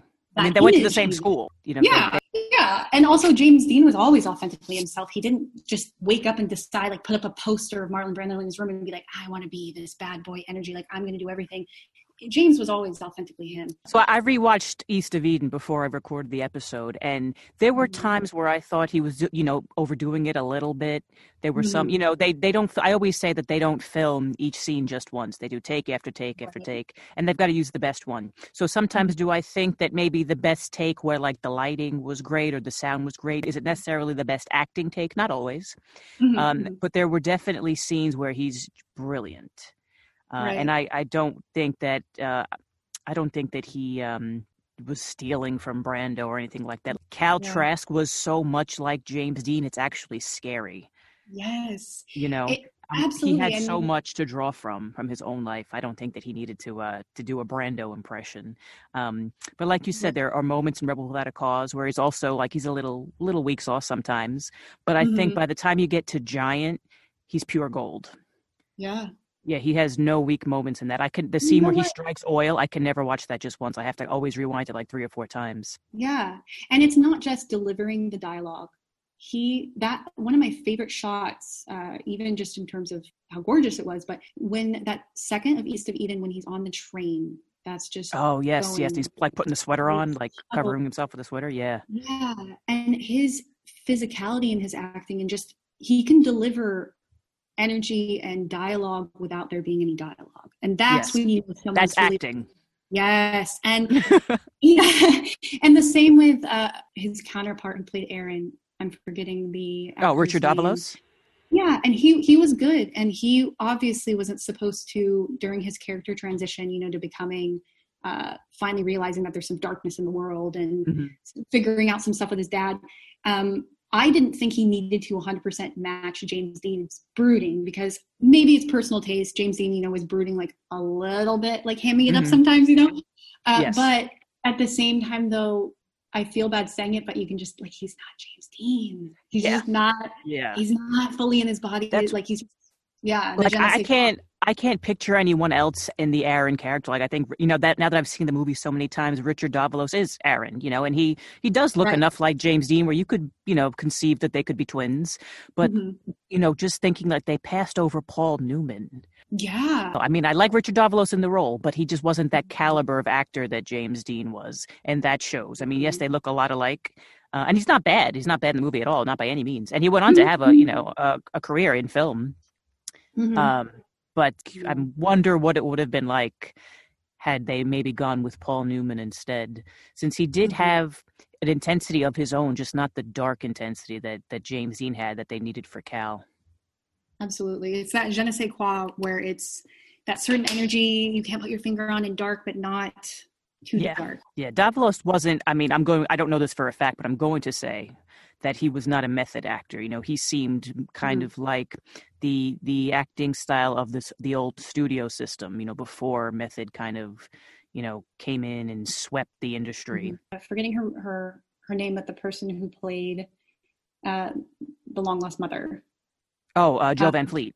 Yeah, her acting was great. She's great. She's not in much of the film, but she's great. She and she, Yeah. you know, her. I, I feel like she didn't really hold up. You know, like people today, even you know, uh, people who are fans of old Hollywood, uh, Mhm. especially younger fans, probably don't know who she is. Mhm. Um, but it's really it's a shame because she's she's such a great actress.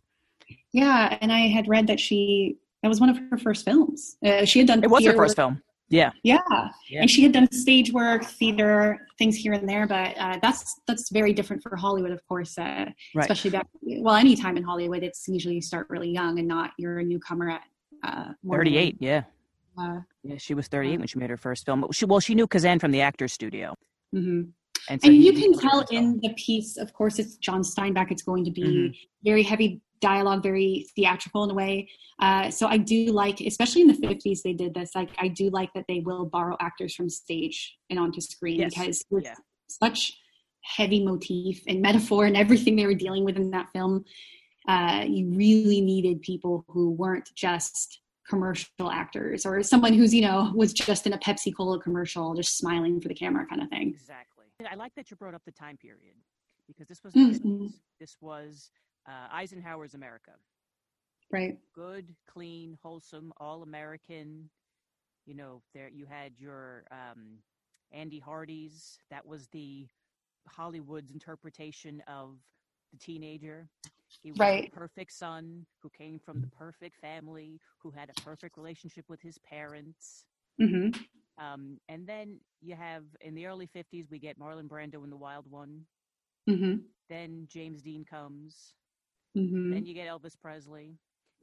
All yes. that combined led to uh, the the corruption of the, The youth. adolescent mind. Yes. Juvenile delinquency was actually a legitimate threat to the nation. They were uh, terrified of teenagers at the time. What Yeah. tell us about the cultural significance of James Dean, of Brando, of Presley? Well, you What have a, for teenagers at the time. yeah. Well, you have a whole generation that was raised by the silent generation, and that generation had seen so much trauma from World War One and Two, the Great Depression, and that's just on a global scale. Then you have to, you know, get down to where they come from and where, like, what country they're from and little societies. But I think then that next generation, James Dean, they felt that, and their parents I think on one hand, of course, like any generation had positive traits and positive lessons to teach, but specifically there was no no any idea of someone going to therapy. No way would you sit there and try to self examine how you could be passing on trauma to your kids or repeating cycles of abuse. And that generation was, they're pissed. And on top of it, they also had more free time because now in the 50s, the economy is the best it's ever been. I mean, it was uh, a, a time where look at inflation, you could actually work a minimum wage job and survive. and um, and own a house, crazy. You could have one job. And um, so now rather than it being say 50 years ago where you know you have kids so you can run your farm and no longer is it that you don't have more kids so they can go work in some industrialized mm-hmm. You know factory in the 1890s and uh, kids had free time maybe they had an allowance maybe they had a nice suburban house and they had a, a cabin vacation home somewhere else and the kids were finally able to hang out and do whatever they wanted after school within reason. So then people started developing personality and independence. But what comes with that is fear for some because personality and independence means lack of control. Mm-hmm. And I think that's really where it stems because it was that fear of what are these kids up to?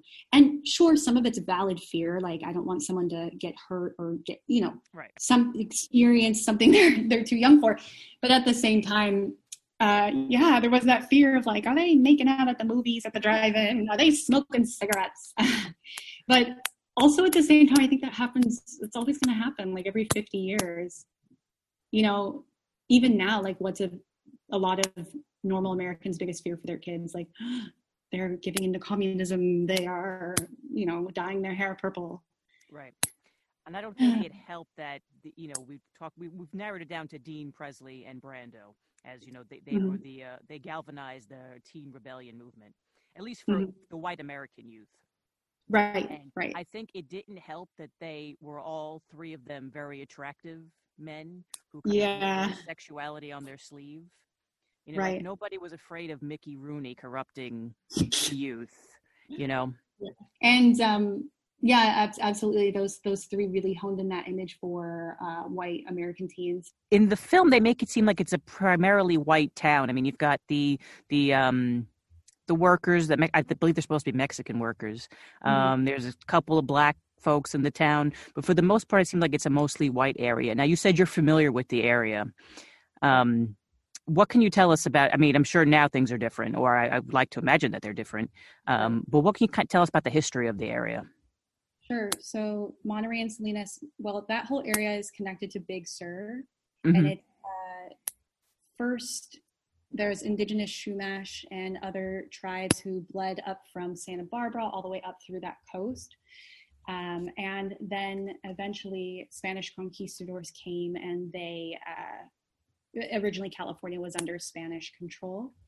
Uh, a few parts of that area, I believe, actually had like a little bit of Russian influence, but they were kind of pushed more north. And then eventually, of course, um, California became territory of America and so forth. Okay. So that area right now of Monterey, though, is upper echelon, especially Big Sur. Oh. Big, yes. So Monterey is, have you seen Big Little Lies, the show on Hulu? Yes. Yeah. So that takes place there. Oh.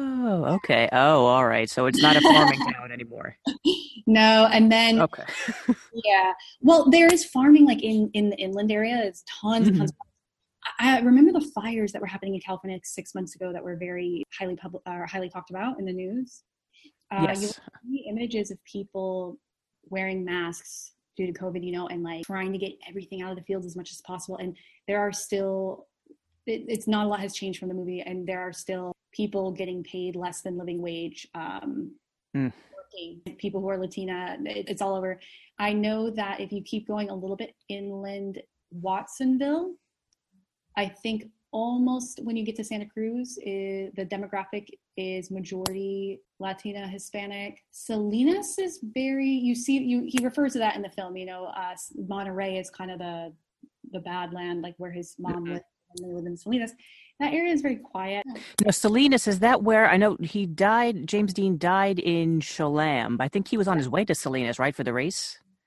He was. Yes, he was. Yeah. So he was going, he wasn't driving up the coast. He wasn't on Highway 1. He was using uh, the central, more desert town area. Yeah, he's speeding through it on his way to a car race in Salinas, and he got hit in that area. And I've been there. Uh, there's only a tiny little memorial plaque. Mhm. And I've seen pictures of it. Yeah. yeah, and then there's the two highways, and it's like it happened here, and then there's like Right. that's, but you know, I guess that's fine too because uh, you know you're not like disturbing the land and stuff as much. You're just Right. it Well, no, you said I think it was in your Natalie Wood episode that you said you believe that people are more than their deaths.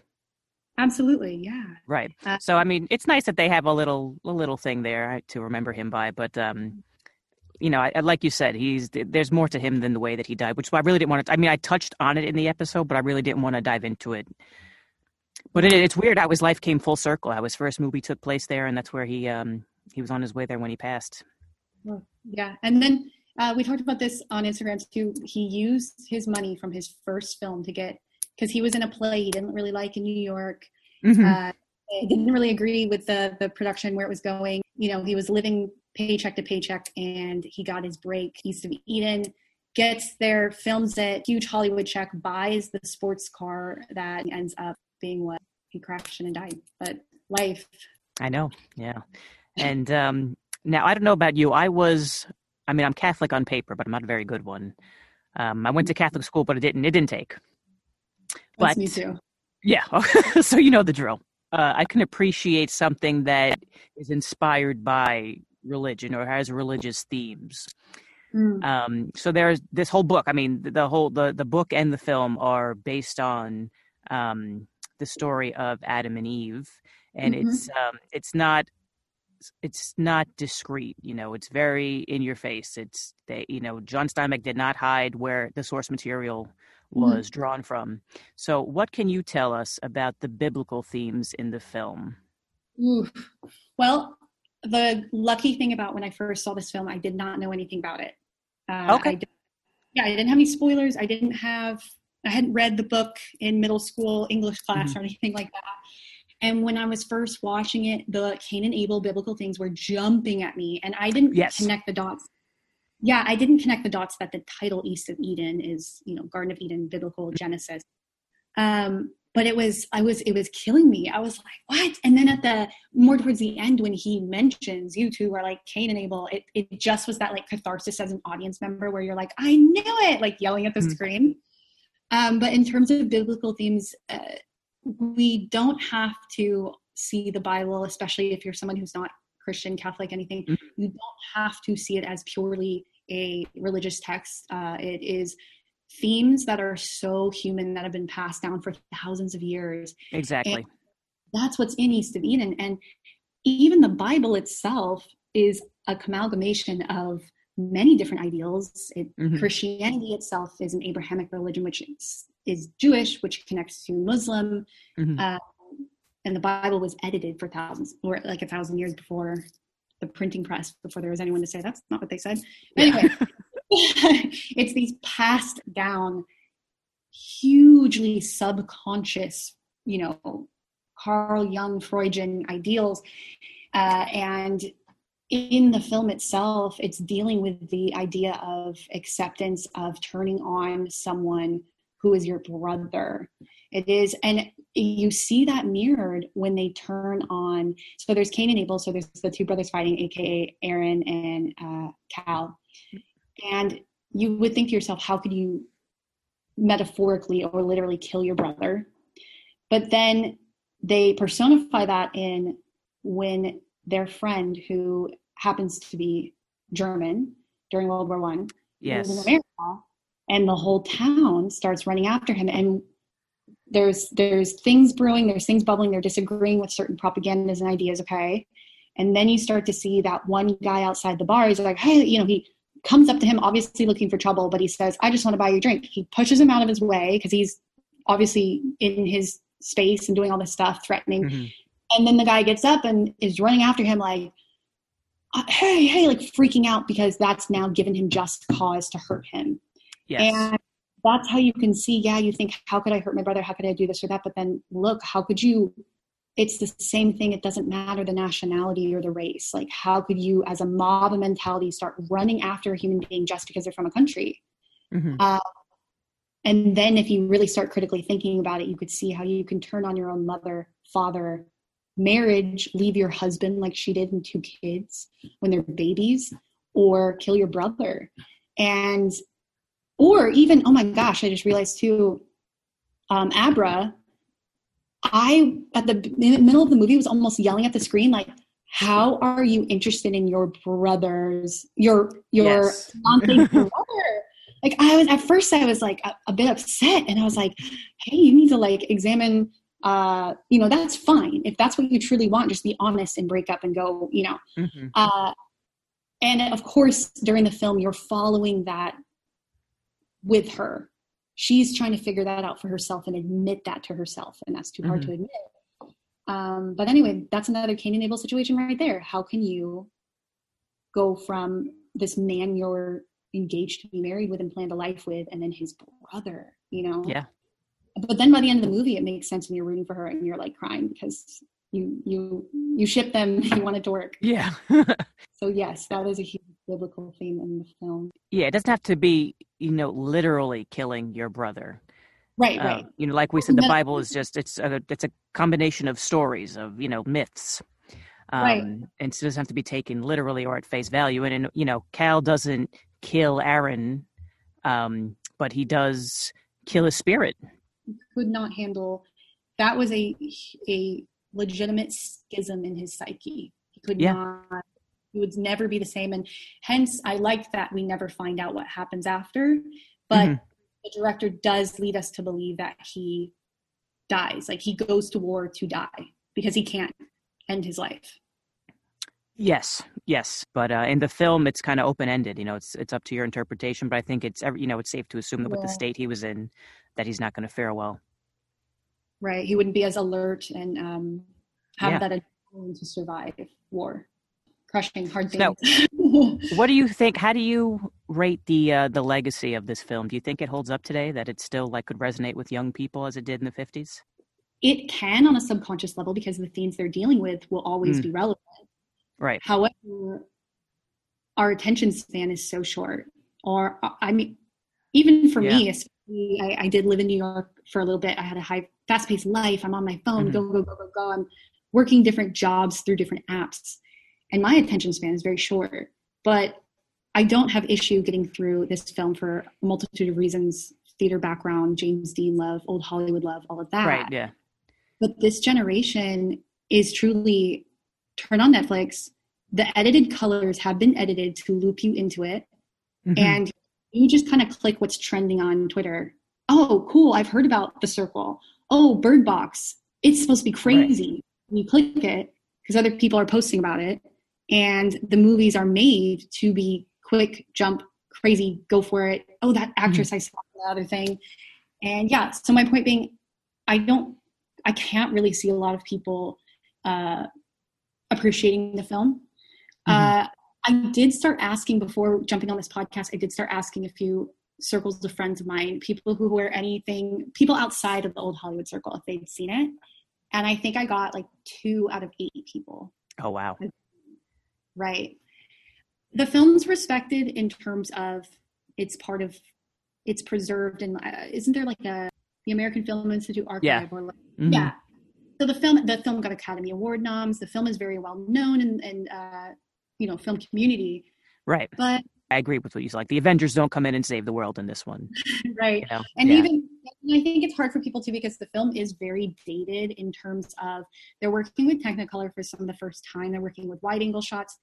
Uh, Mhm. The some of the lighting was a little Brechtian. It was a little bit German expressionism, like the very ending, or oh, towards the end too, that guy and you see the shadow of his hat like on the wall, and then Yes. With some shadow play and you can see how that's kind of like a 20s 10s things happening but then the themes they were exploring although it was biblical was very 1950s because you've got death of a salesman and the breakdown of that generation and silent generation but then the acting style is like 50s and but the time period is world war one yeah Yeah. so a, that is a big uh I think f- for the time this was edgy. James Dean was edgy. Um, But I think nowadays, as much as I like the film, and I really do like it, and I think he's great in it, and really the whole cast really is great in it. Um, Yeah. I just don't think it offers enough for, let's say, like the millennial Gen Z right audience who needs a little bit more from their films. Also, I think with the the lack of diversity in the film. True. Definitely. Yeah, I don't think that's going to really speak to a lot of people. But I think James Dean will always be a bit of a curiosity. I mean, even if people don't finish the film, I think as people learn about him and unfortunately learn about how he died, they do Mm-hmm. seek him out just to um I don't know. There's um, we all we're all a little bit of a we all have morbid curiosities. I know I do. I admit it. Um, so I think yeah, you know, like same thing with um with Marilyn. I think people just find them. They you know they always they find their work whether or not they can appreciate it is another story. Right. Right, and that's completely fine. You don't need to like to listeners here on this podcast. Please do not think that you have to be like method actors slash films cinephiles. Yeah. yeah, no, like if you like a movie because you like it, go for it. If you love Bird Box, yes. Like I'm not going to sit here and Yeah. say I don't eat junk food and watch reality TV. I love some. uh Oh my gosh, what is that one? 90 Day Fiance. Hi. Oh, I fell down that rabbit hole during quarantine. Yes. So anyway, that being said, though, I think it's less about oh, this older generation knows nothing about books and stage plays. No, no, no. It's just more the again lack of representation. It's two hours long. It's Yeah. it, it yeah. It just doesn't totally. it's about the problems of a, of a rich white family, also. and also it's a very masculine film. Yeah, it does talk about female and that female energy and mother roles and different roles that are Mhm. necessary, but it is a very you know, it's a it's a male movie and the the two women in it, the main roles are Mhm. both trying to get like the one Abra is trying to get with one of the guys and then the other woman is like the scorned she kind of uh she's a bit of an anti-hero, but there's also that taste of she didn't do her like her womanly job in that sense of like she left the the family and left the kids Yeah. and, Usually it's the dad who leaves, but it was a mom who abandoned her kids this time. and Yeah. although she got money and although those things you can also tell she was not rewarded for that behavior because she was unhappy maybe an alcoholic and she also was running a she was a pimp yeah. Oh, yeah So yeah, I mean, I I do love the movie. I love James Dean. I know. Um, I mentioned it before that whenever he comes up on Instagram, somebody like leaves a comment like they just don't get it. And my my grandfather, he was a huge uh, movie buff. He got me into it. He he's the Mhm. um the one who inspired me to be uh, you know an old Hollywood fanatic. Mhm. And he was you know late teens, early twenties in the fifties. And I remember talking to him when I first like really got into to James Dean. I first like I bought a like a it was a three disc set of his movies Mhm. um and i was just devouring them and my grandfather i asked him like you know what was it like t- when when james dean like first broke and he became like a Mm. sensation what was it like what were people saying about him did you buy a red jacket and want to drive a sports car and he said that you know he grew up in the tenements of greenwich village Mm. uh, where people lived, you know, like on top of each other. And it wasn't total squalor, but it wasn't that much above it. Mhm. And he said, truthfully, you know, to those of us who lived in in an urban area, you know, who really we came from poor immigrant families, we didn't understand what he was angry about. You know, in East of Eden and Rebel, like in Rebel Without a Cause, my grandfather I remember him saying, "What were they rebelling against? Like we didn't see what they they had beautiful houses, they lived in in cul-de-sacs, and they had their own car. The kids had their own cars." They went to they you know they would go to they had money to go to the movies and to go get milkshakes and stuff like that he said like the rest of us we're all working and you know our parents worked in factories and they could barely make the the rent. And the, you know just to to him or people who, who came from his background he didn't understand what the teen rebellion craze was all about because the you kids who have- were rebelling go ahead Oh, sorry. Yeah, you don't have the luxury of having the time to dwell on your emotions. You're exhausted. You're working Yeah. all day in crappy, you, wherever you're working that probably doesn't have the best uh, um, protection laws against safety, blah, blah, blah. And you're exhausted. You're just trying to get by. How do you have time to sit there and brood and get to think about how you feel? And I Yeah. think that's another reason why James Dean, Marlon Brando, and uh, Elvis were so shocking because they allowed feeling. And that was the rebellion against the silent generation. Guess what? I'm not going to come down from my room to say hi to dad's coworker for this dinner party. F you. And I'm going to go out on my motorcycle. That is like to that generation yeah. especially pre mental health respect and believing that depression's even real. That is like Mm-hmm. That is like, no, no, no. That whole generation before that is, it doesn't matter what you're feeling or thinking. You don't have that, lo- like, no, you need to respect your parents by showing up to the school function or to church or to a dinner party and you put your hands, you fold your hands nicely, you say, yes, ma'am, no, ma'am. You smile, mm-hmm. you clean up things, and you go to your room. Like, don't be a crybaby. And so their rebellion was, guess what? I feel. And guess what? You, as my parent, have a responsibility to help me emotionally be like, you need to help me with my inner monologue and help me be my parent. You know, you need to, right. like, you, you can mess me up. So just because you give me food and shelter doesn't mean you're a good parent. Right. And I think also the expectations on kids back then, prior to like this teen rebellion, well, you know, you went to high school, when you mm-hmm. finished school, you either got married, maybe went to college, and right. then you started having kids of your own right away. And you really, yeah. there was really no time to kind of enjoy your youth. You know, kids became adults, you know, as soon as they finished high school. And so I think that was, there was a push to like, no, no, let's slow down. Let's, mm-hmm. I, I don't want that. Like, I don't want to do what you tell me to do. I want to do my own thing. I want to, you know, like even my research, I turned up that prior to the 50s, the word teenager was hardly used. Mm. You know, mm. there wasn't even a name for that. You were just an adolescent. You were a child until you were out of the house and getting married. That's so true. Yeah. And finally, around the 50s, I think that generation was like, whoa, whoa, whoa, whoa, whoa. You're telling me we have refrigerators and TVs and cars and telephones and on and on and on and you want to act like this is 1910 in the middle of nowhere like no i didn't guess you know yeah and again like you said the word teenager it's like i'm not getting married at 15 betrothed to this random kid in town the only other guy so i can start having kids to work on our farm. Yeah. Mm-hmm. you were a child you helped around and then you got married and had kids. Done. You don't get to play you don't get to hang out you don't get to have time to think about your emotions. Not everyone but you know.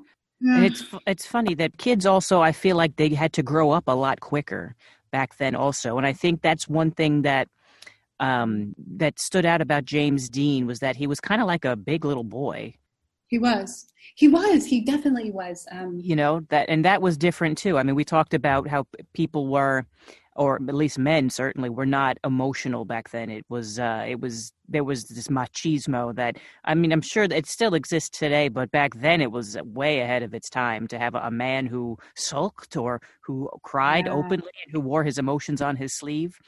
Um, but then you had James Dean, who was just he even you know like little dance he does through the bean field, or like the way he pouts and he kicks up things, and he just kind of like the facial expressions that he makes and his reactions to things.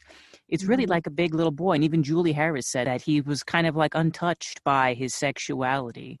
That he was like kind of unaware of it, and he's still like I don't know if it was maybe losing his mom so young and probably getting the cold shoulder from his dad for so many years that he just kind of got stunted in a way and living in the middle of nowhere. I mean, yeah. he, lived, he lived on his, you know, uh, extended family's farm in Fairmount, Indiana, and he did so during a time when they had radios and TVs, and he probably had that. He was such a creative person too. He probably felt really stifled and really out of place, and especially because he grew up in California for a little while. So to go from yes. Santa Monica, LA, back to the farm, great, you know. Uh, and another side note, I loved in the film how Abra said to the father, uh, while he was uh, temporarily paralyzed from his stroke, she said, If you don't give him a sign or tell him that you love him, he will never be a man.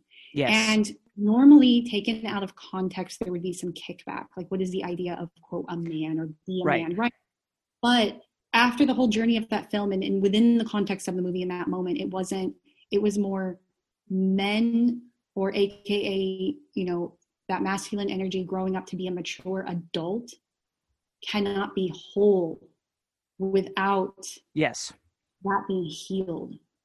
And i just thought that was so that was so great because even now you, you don't see people touching on these topics as much. And mm-hmm. uh, maybe not, of course, talking on topics of seeing films through the male perspective, but more so what it means to quote be a man or quote have that male mentor to look up to. And again, um, yeah, James Dean did walk that line of he wasn't necessarily overly emotional, manic baby toddler, right? But he's still and I think he's still that macho, masculine man, and Yes. um, people don't really explore those themes anymore. I, I loved in the film how, uh, in terms of how they were representing the other women in the film, but there's that true, true yin and yang acknowledgement of the film that masculine needs feminine energy. Yes, that's a good point. Yeah, and and none of those characters would have been able to realize what they went through with it if it not being for uh, the way those female characters bro- broke the stasis. So the way that the mom left him uh, because he's not a good person, um, or because what Abra did and how Abra became the pseudo mom to him because he wasn't getting it from his father, and, and eventually was the person that drew those two together, and how like you cannot have stable, mature men without, for lack of a better word, that feminine. What I do like about this film is that the the love triangle is secondary. You know, like it's Yeah. not uncommon to see a guy pining over the unrequited love of a love interest or a girl oh, you know pining over a, a guy that she can't have that's been done to death but this is different this is a young man who's pining for the love of his father Yes, and that mm. I love that too, where they could touch that and be so honest about that. And I'm so happy that nobody that I know of in the media or press or even when it first came out were thrown off by that. Because I think if that film had been made any earlier, people would call it they would fearmonger and be like, yes that's that's I don't know, gay or that's ah, oh my god. Mhm. I don't think they'd been they wouldn't have been ready for it. And I don't think the silent generation was, of course, ready to examine the relationship between father and son in a way that wasn't me teaching them how to fish or how to right play yeah, baseball. You know, the old theme of let's play baseball, dad. That's not about playing baseball. right Bonding. Yeah, I mean, you really, you didn't challenge parents' authority, and parents were always shown as like being devoted to their children. Um, you know, and I think even in the the tagline for "Rebel Without a Cause" is something like, "And they came from perfect families." You know, so Actually, that was Natalie Wood's parents did not want her to do that film for that specific reason. Her mother tried very hard and tried to talk to other studio execs to not let that movie happen. And Natalie Wood felt so stifled and so controlled. I mean, her whole life was controlled. However, she knew she was the the breadwinner of the family. She knew ultimately it was up to her. She still had some level of respect, but uh, anyway, that was kind of her little rebellion against her own parents was doing that movie wow. and being the role of someone who kisses him on screen and smokes a cigarette and all that stuff. Mhm. Well, but mm-hmm. prior to that, she was a child star, right? She hadn't really done any like mature Right. acting yet, right? Okay. Exactly. Well, what a film to rebel into. Right. That movie, East of Eden, it's it's it's definitely one of my one of my favorites. I don't think it's a film that I'll watch over and over and over and over. It's not, you know, a I mean you can if you want to, but for me it's like you watch it and it's just very impressionable and it's one of those pieces you still think about it for days after.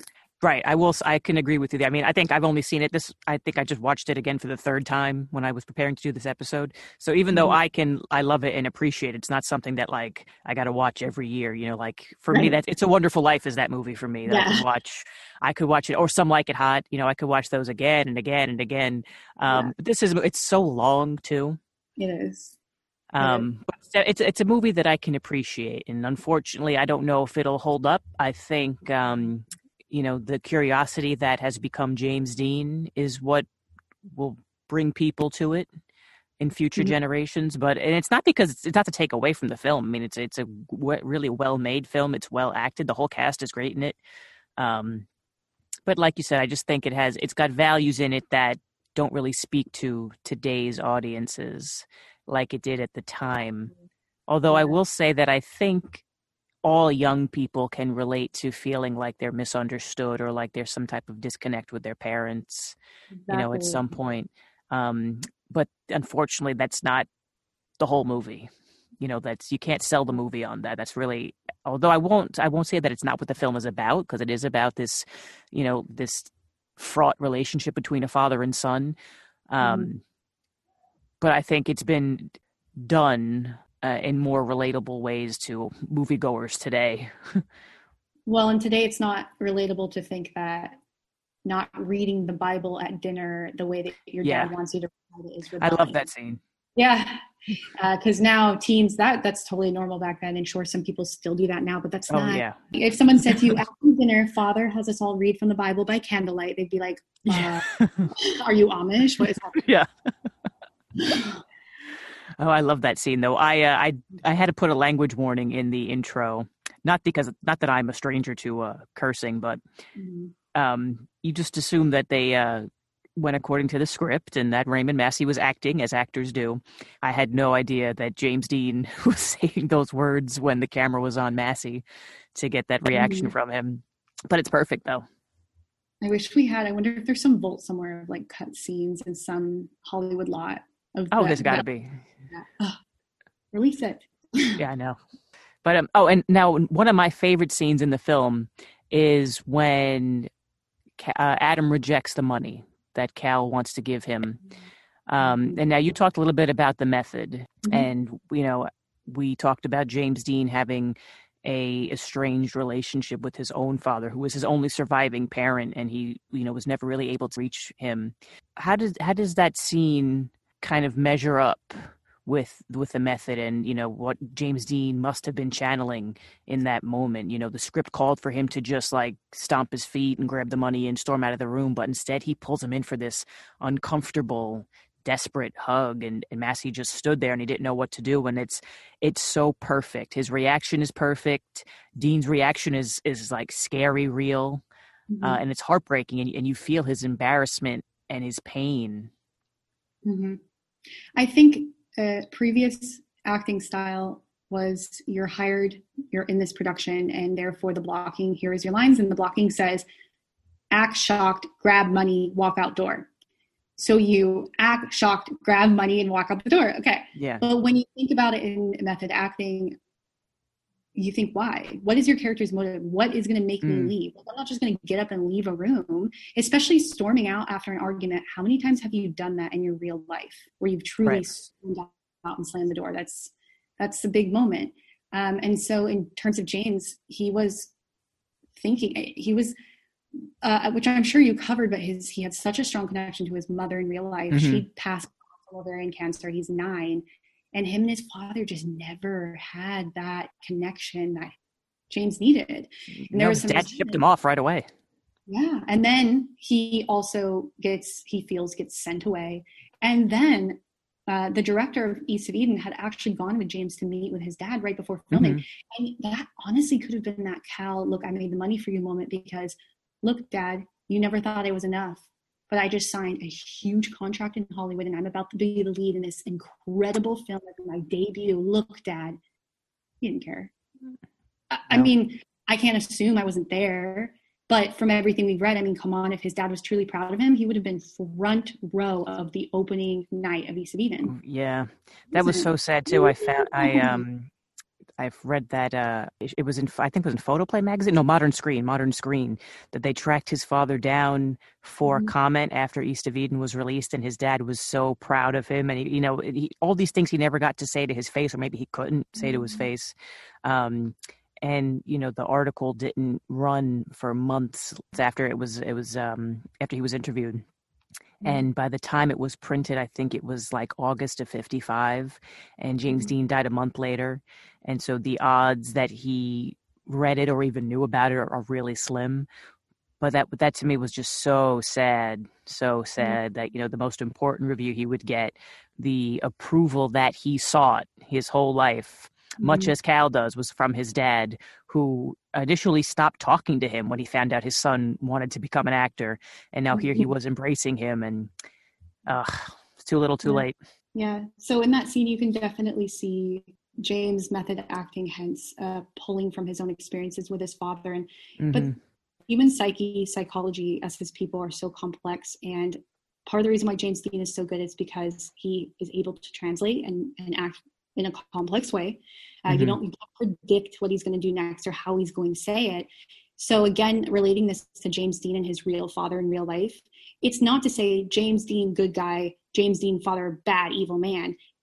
I'm sure maybe he did say to him, "Well, I'm proud of you, son. Like, great, you're in California." I don't know, but from everything we could have read and have seen in even extended extended family members and friends can can say like their relationship there was a piece that just didn't James didn't get the validation and the connection Mhm. he wanted so badly and then translating it back to that scene that hug is real and and and the reaction of like cal stop cal cal because he knows the real actor is shocked and he's angry in real Yeah. life And he hated James Dean. he's like we have to shoot this scene but he doesn't want to break character because then the scene is truly ruined and then on top of it he's probably very frustrated too because he's he's being touched like that boundary's being crossed it's like dude get Mhm. off me get off me Right. ew yeah But I think it's also interesting. Right before um, he opens Cal's gift, he embraces Abra and Aaron when they announce their engagement, oh and you know, he- and he had no problem or no qualms or there was no no awkwardness in doing that. But then when it comes to Cal, he's like, "Get off of me."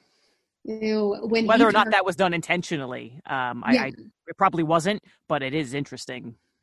when he says i'm not taking this give it back. Like i was actually shocked as an audience member. Oof, i didn't yeah. expect that at all. I thought he was going to be i truly thought he was going to be touched like you you this has been like three years and you like still wow son like you farmed a whole field and you did a whole business by yourself. Oh my god. And at first i wasn't surprised that he thought oh he stole it or something. But then i thought he would finally be like oh my god you really did make this money. Wow oh my gosh. And i was like shocked and upset with james i really was. And uh, that's a pivotal moment too because you realize james is not a bad person. He is not those labels they all were living with. James dean as a kid uh, sorry his character of cal kept Mhm. thinking i'm bad. I inherited badness from my bad mom who's bad for Right. leaving right he kept telling himself that and he started believing it. And and your psychology and manifesting that is so strong so powerful. And then he convinced other people around him it was true. And they all told themselves that his father uh, brother aaron abra believed it at first. In the beginning she was like terrified of him. And it's so poignantly tragic that what james dean lied to himself about or or cal is what the other characters end up fully believing to their core and that's why the money thing is so tragically hurtful because it's like no you truly think i'm a bad, bad person. You truly think you hate me. You really do hate me and you can't admit that to yourself. So definitely that orphan moment that james dean probably felt like wow i have Yeah. no real family. I um I the same way I felt the same way you did when Aaron when Adam rejects the money. I was like, oh my god, how could you do that? This kid works so hard. All he wants to do is impress you, and don't act like you don't need this money. But at the same time, he had. I think what's so infuriating is that, for me at least, is that Adam actually doesn't give a bullshit excuse when he says, you know, he's a member of the draft board. He's sending other people's sons to die in this war. How could I take a profit from that? but You you're doing it so like he's projecting like you don't hate your son you hate yourself because you are sending people off to die Yes. like but I, you know, it wasn't like some bullshit excuse like, oh well, I just don't like you, Cal, so I can't accept your gift. He, I feel like he actually had a legit excuse. I mean, yes, he was projecting on his own, I think, self hatred, you know, for Mhm. for his participation with the war onto his son. But it's also like, oh man, he's kind of got a point there. How could he take a profit from that? Right. No, he he truly does though. I I, Yeah. I do agree that uh, you know, knowing oh things are about it's kind of like with COVID, like, ooh, I'm hearing, you know, I'm hearing this stuff's about to get really bad, so I'm gonna buy every P95 mask ever. And all the toilet paper. Yeah, and then I'm going to make a black market for it on eBay. That's like Ugh. all right. Yeah.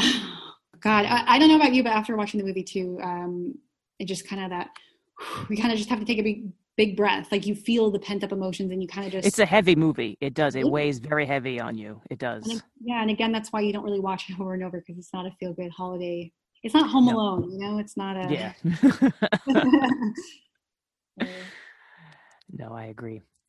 Um, all right. Well, Savannah, what can we expect from you next? so I have an episode that I am in post production editing for about Lupe Velez.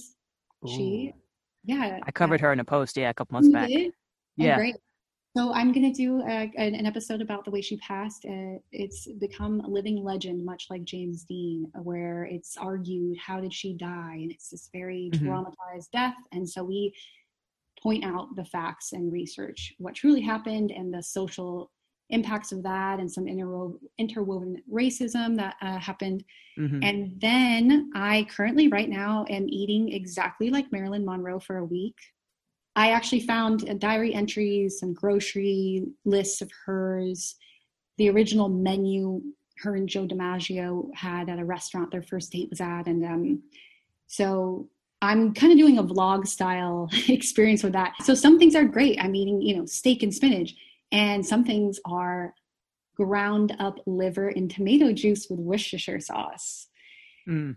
So yeah, that's that's just kind of like a lighthearted like vlog style video. And then I just went to Bodega Bay and filmed Alfred Hitchcock The Birds behind the scenes.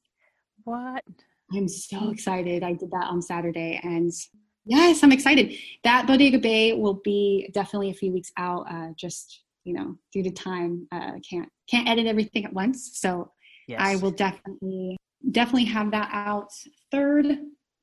And then we do have an episode being written by uh, my partner Renzo, who is writing about three three Hollywood feuds, three ho- iconic Hollywood feuds in under five minutes. Wow. And so we will. That's going to be the next, the fourth episode coming out sometime. Wow. Yeah. You have some really cool stuff coming up. I'm excited for you. Cool. Like I said, I'm all up to date on all of your stuff. I even listened to you on the uh, on the Valley of Dolls podcast, which I also love.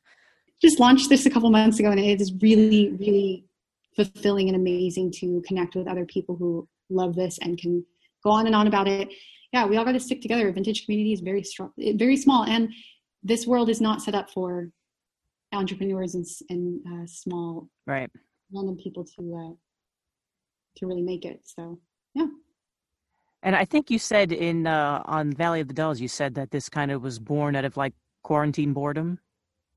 It was, and it, had, Mhm. you know, I had always wanted to do something similar to this, probably for a couple, like maybe a year or two. I was like, Mhm. I just feel like I need to do something creatively that I'm more in control of because, you know, I have that background in theater film, but it just Mhm. wasn't like auditioning for Shrek the Musical in New York just doesn't feel right, you know? Like, just something not quite like fulfilling sometimes.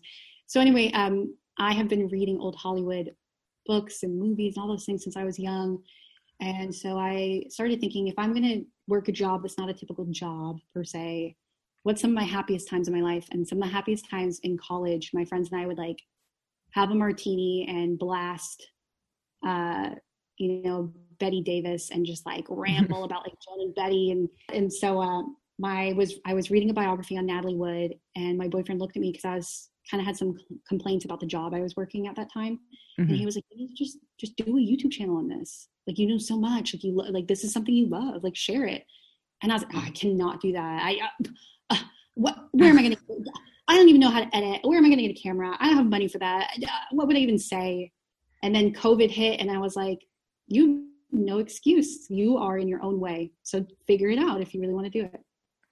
That So- is the exact story of the the genesis of my my podcast and my Instagram account. Same thing. It was quarantine happened. I remember one of my coworkers told me, "No, this is great. You know, creativity is born at times like this." And that really stuck with me, and I was trying to figure out just like what to do, what to, to occupy my time. And I didn't study acting, but I went to uh, film school in New York, um, and I I graduated from the New York Film Academy's screenwriting uh, program. And um, it was like a month into school, and it was it was the most fun I've ever had in school. I'll be honest. Um, but I want to say, like a month into it, I realized that I didn't like writing movies nearly as much as I liked writing about movies. Mm-hmm. And so, Yeah. so when I realized like my my calling, my passion was not in being a screenwriter; it was in being like more of like a movie historian. You know, I liked the trivia, I liked the behind the scenes stuff. Um, and I, that was uh, graduated in 2012, and I did nothing. I went, I got a job in a completely different industry, uh, not in the arts. I wasn't doing anything creative, and I was just kind of lamenting that I wasn't a writer. But while I wasn't doing any writing, Mm-hmm. and it just hit me. I don't know what it was about quarantine, about Corona, just finally having, like you said, the time that we always complained about not having to pursue our passions. I Yeah. finally had no excuse. I was like, well, you wanted to write about movies. Do it. So this is the only, you finally have all the time you said that you never had to pursue your side stuff. So this Mhm. is, this is the time. Oh, and, and things come along the way. I, I completely understand that. uh, not everybody can be lucky enough to have a, a, little bit of extra finances to put into a camera lens or some lighting. Mm-hmm. Um, but but if you really, it is very vulnerable to put yourself out there, and you're never going to wake up and say, "This is my perfect brand. This is the formula of my episodes. This is how it's all going to happen." You gotta figure it out along the way. And if you really want something, you'll find the tools. I thought, oh, I could never do graphic design or make Instagram posts, mm-hmm. and then I realized, oh, there's there's Canva and it's free, and I don't know, maybe maybe I'll just make a couple little things and see how people like it. And um, the same with with audio. I don't have the best audio in the world, but it's getting better and it's getting better, and um, the people will come to you. So yeah, yeah. and you just just experiment and figure out what works. I know you came on camera before. Uh, you're, you know, look so beautiful with your your old Hollywood style and your vintage look on And I'm sitting on the floor with my microphone on top of my dryer with a blanket over me, which is why I didn't turn my camera on because I look like cousin it right now.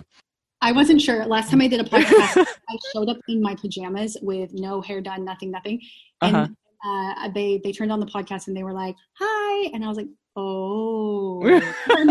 literally in my bed with like in a sports bra. Uh, uh-huh. everything turned out fine, but uh, yeah, and no worries. When I'm film, it's it's it's right here in my living room, and I have a little backdrop, and then I like make a tiny little set, and then I with some stuff around my house, and then I you know like run to the bathroom and fix my hair, and then maybe I like take a sip of wine, and yeah, nah. Mm-hmm. Yeah, I mean, you just got to make it work, and I mean, like you said, if you if you really want to do it, you know, you um you stop making excuses and like I'm having a lot of fun doing it. I know this is not the most professional operation, um, but it's just fun, and it's what I've always wanted to do. And I, you know, I'm I'm having a lot of fun with it. And you know, like mm. you said, the the vintage community, the old Hollywood community, it's small, mm-hmm. but I have to say, it's so. Uh, at least in my experience, it's been overwhelmingly positive. Everybody is so welcoming and nice. Yeah. You know, like the internet can be a really scary, toxic place, but um, people from in this community they've been they've been nothing but but kind and and so encouraging too. All right well savannah i'm sure this will not be the last time i have you on the show. It's been great talking to you. I'm so glad we finally got to do this because i think we've been talking about it for like a month now. Yes. Right? Yeah yes. it's been about a month. Yeah so we finally got to sit down and do it. Awesome. Okay. thank you so much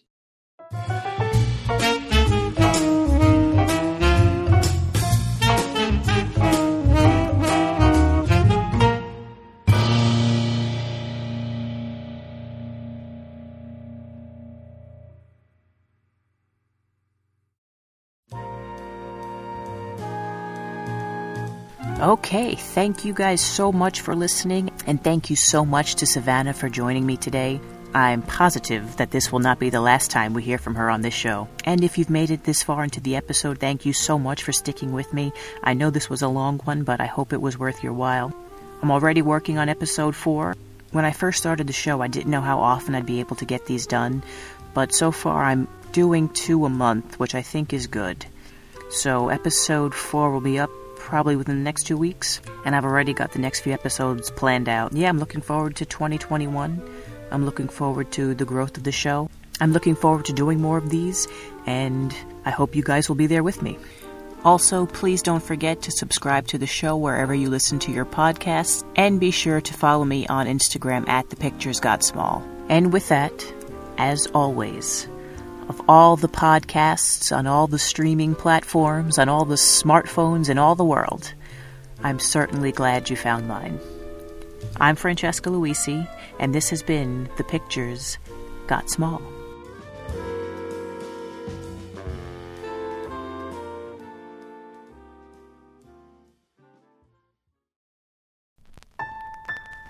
Oh, why did I have to fall in love with such a fool?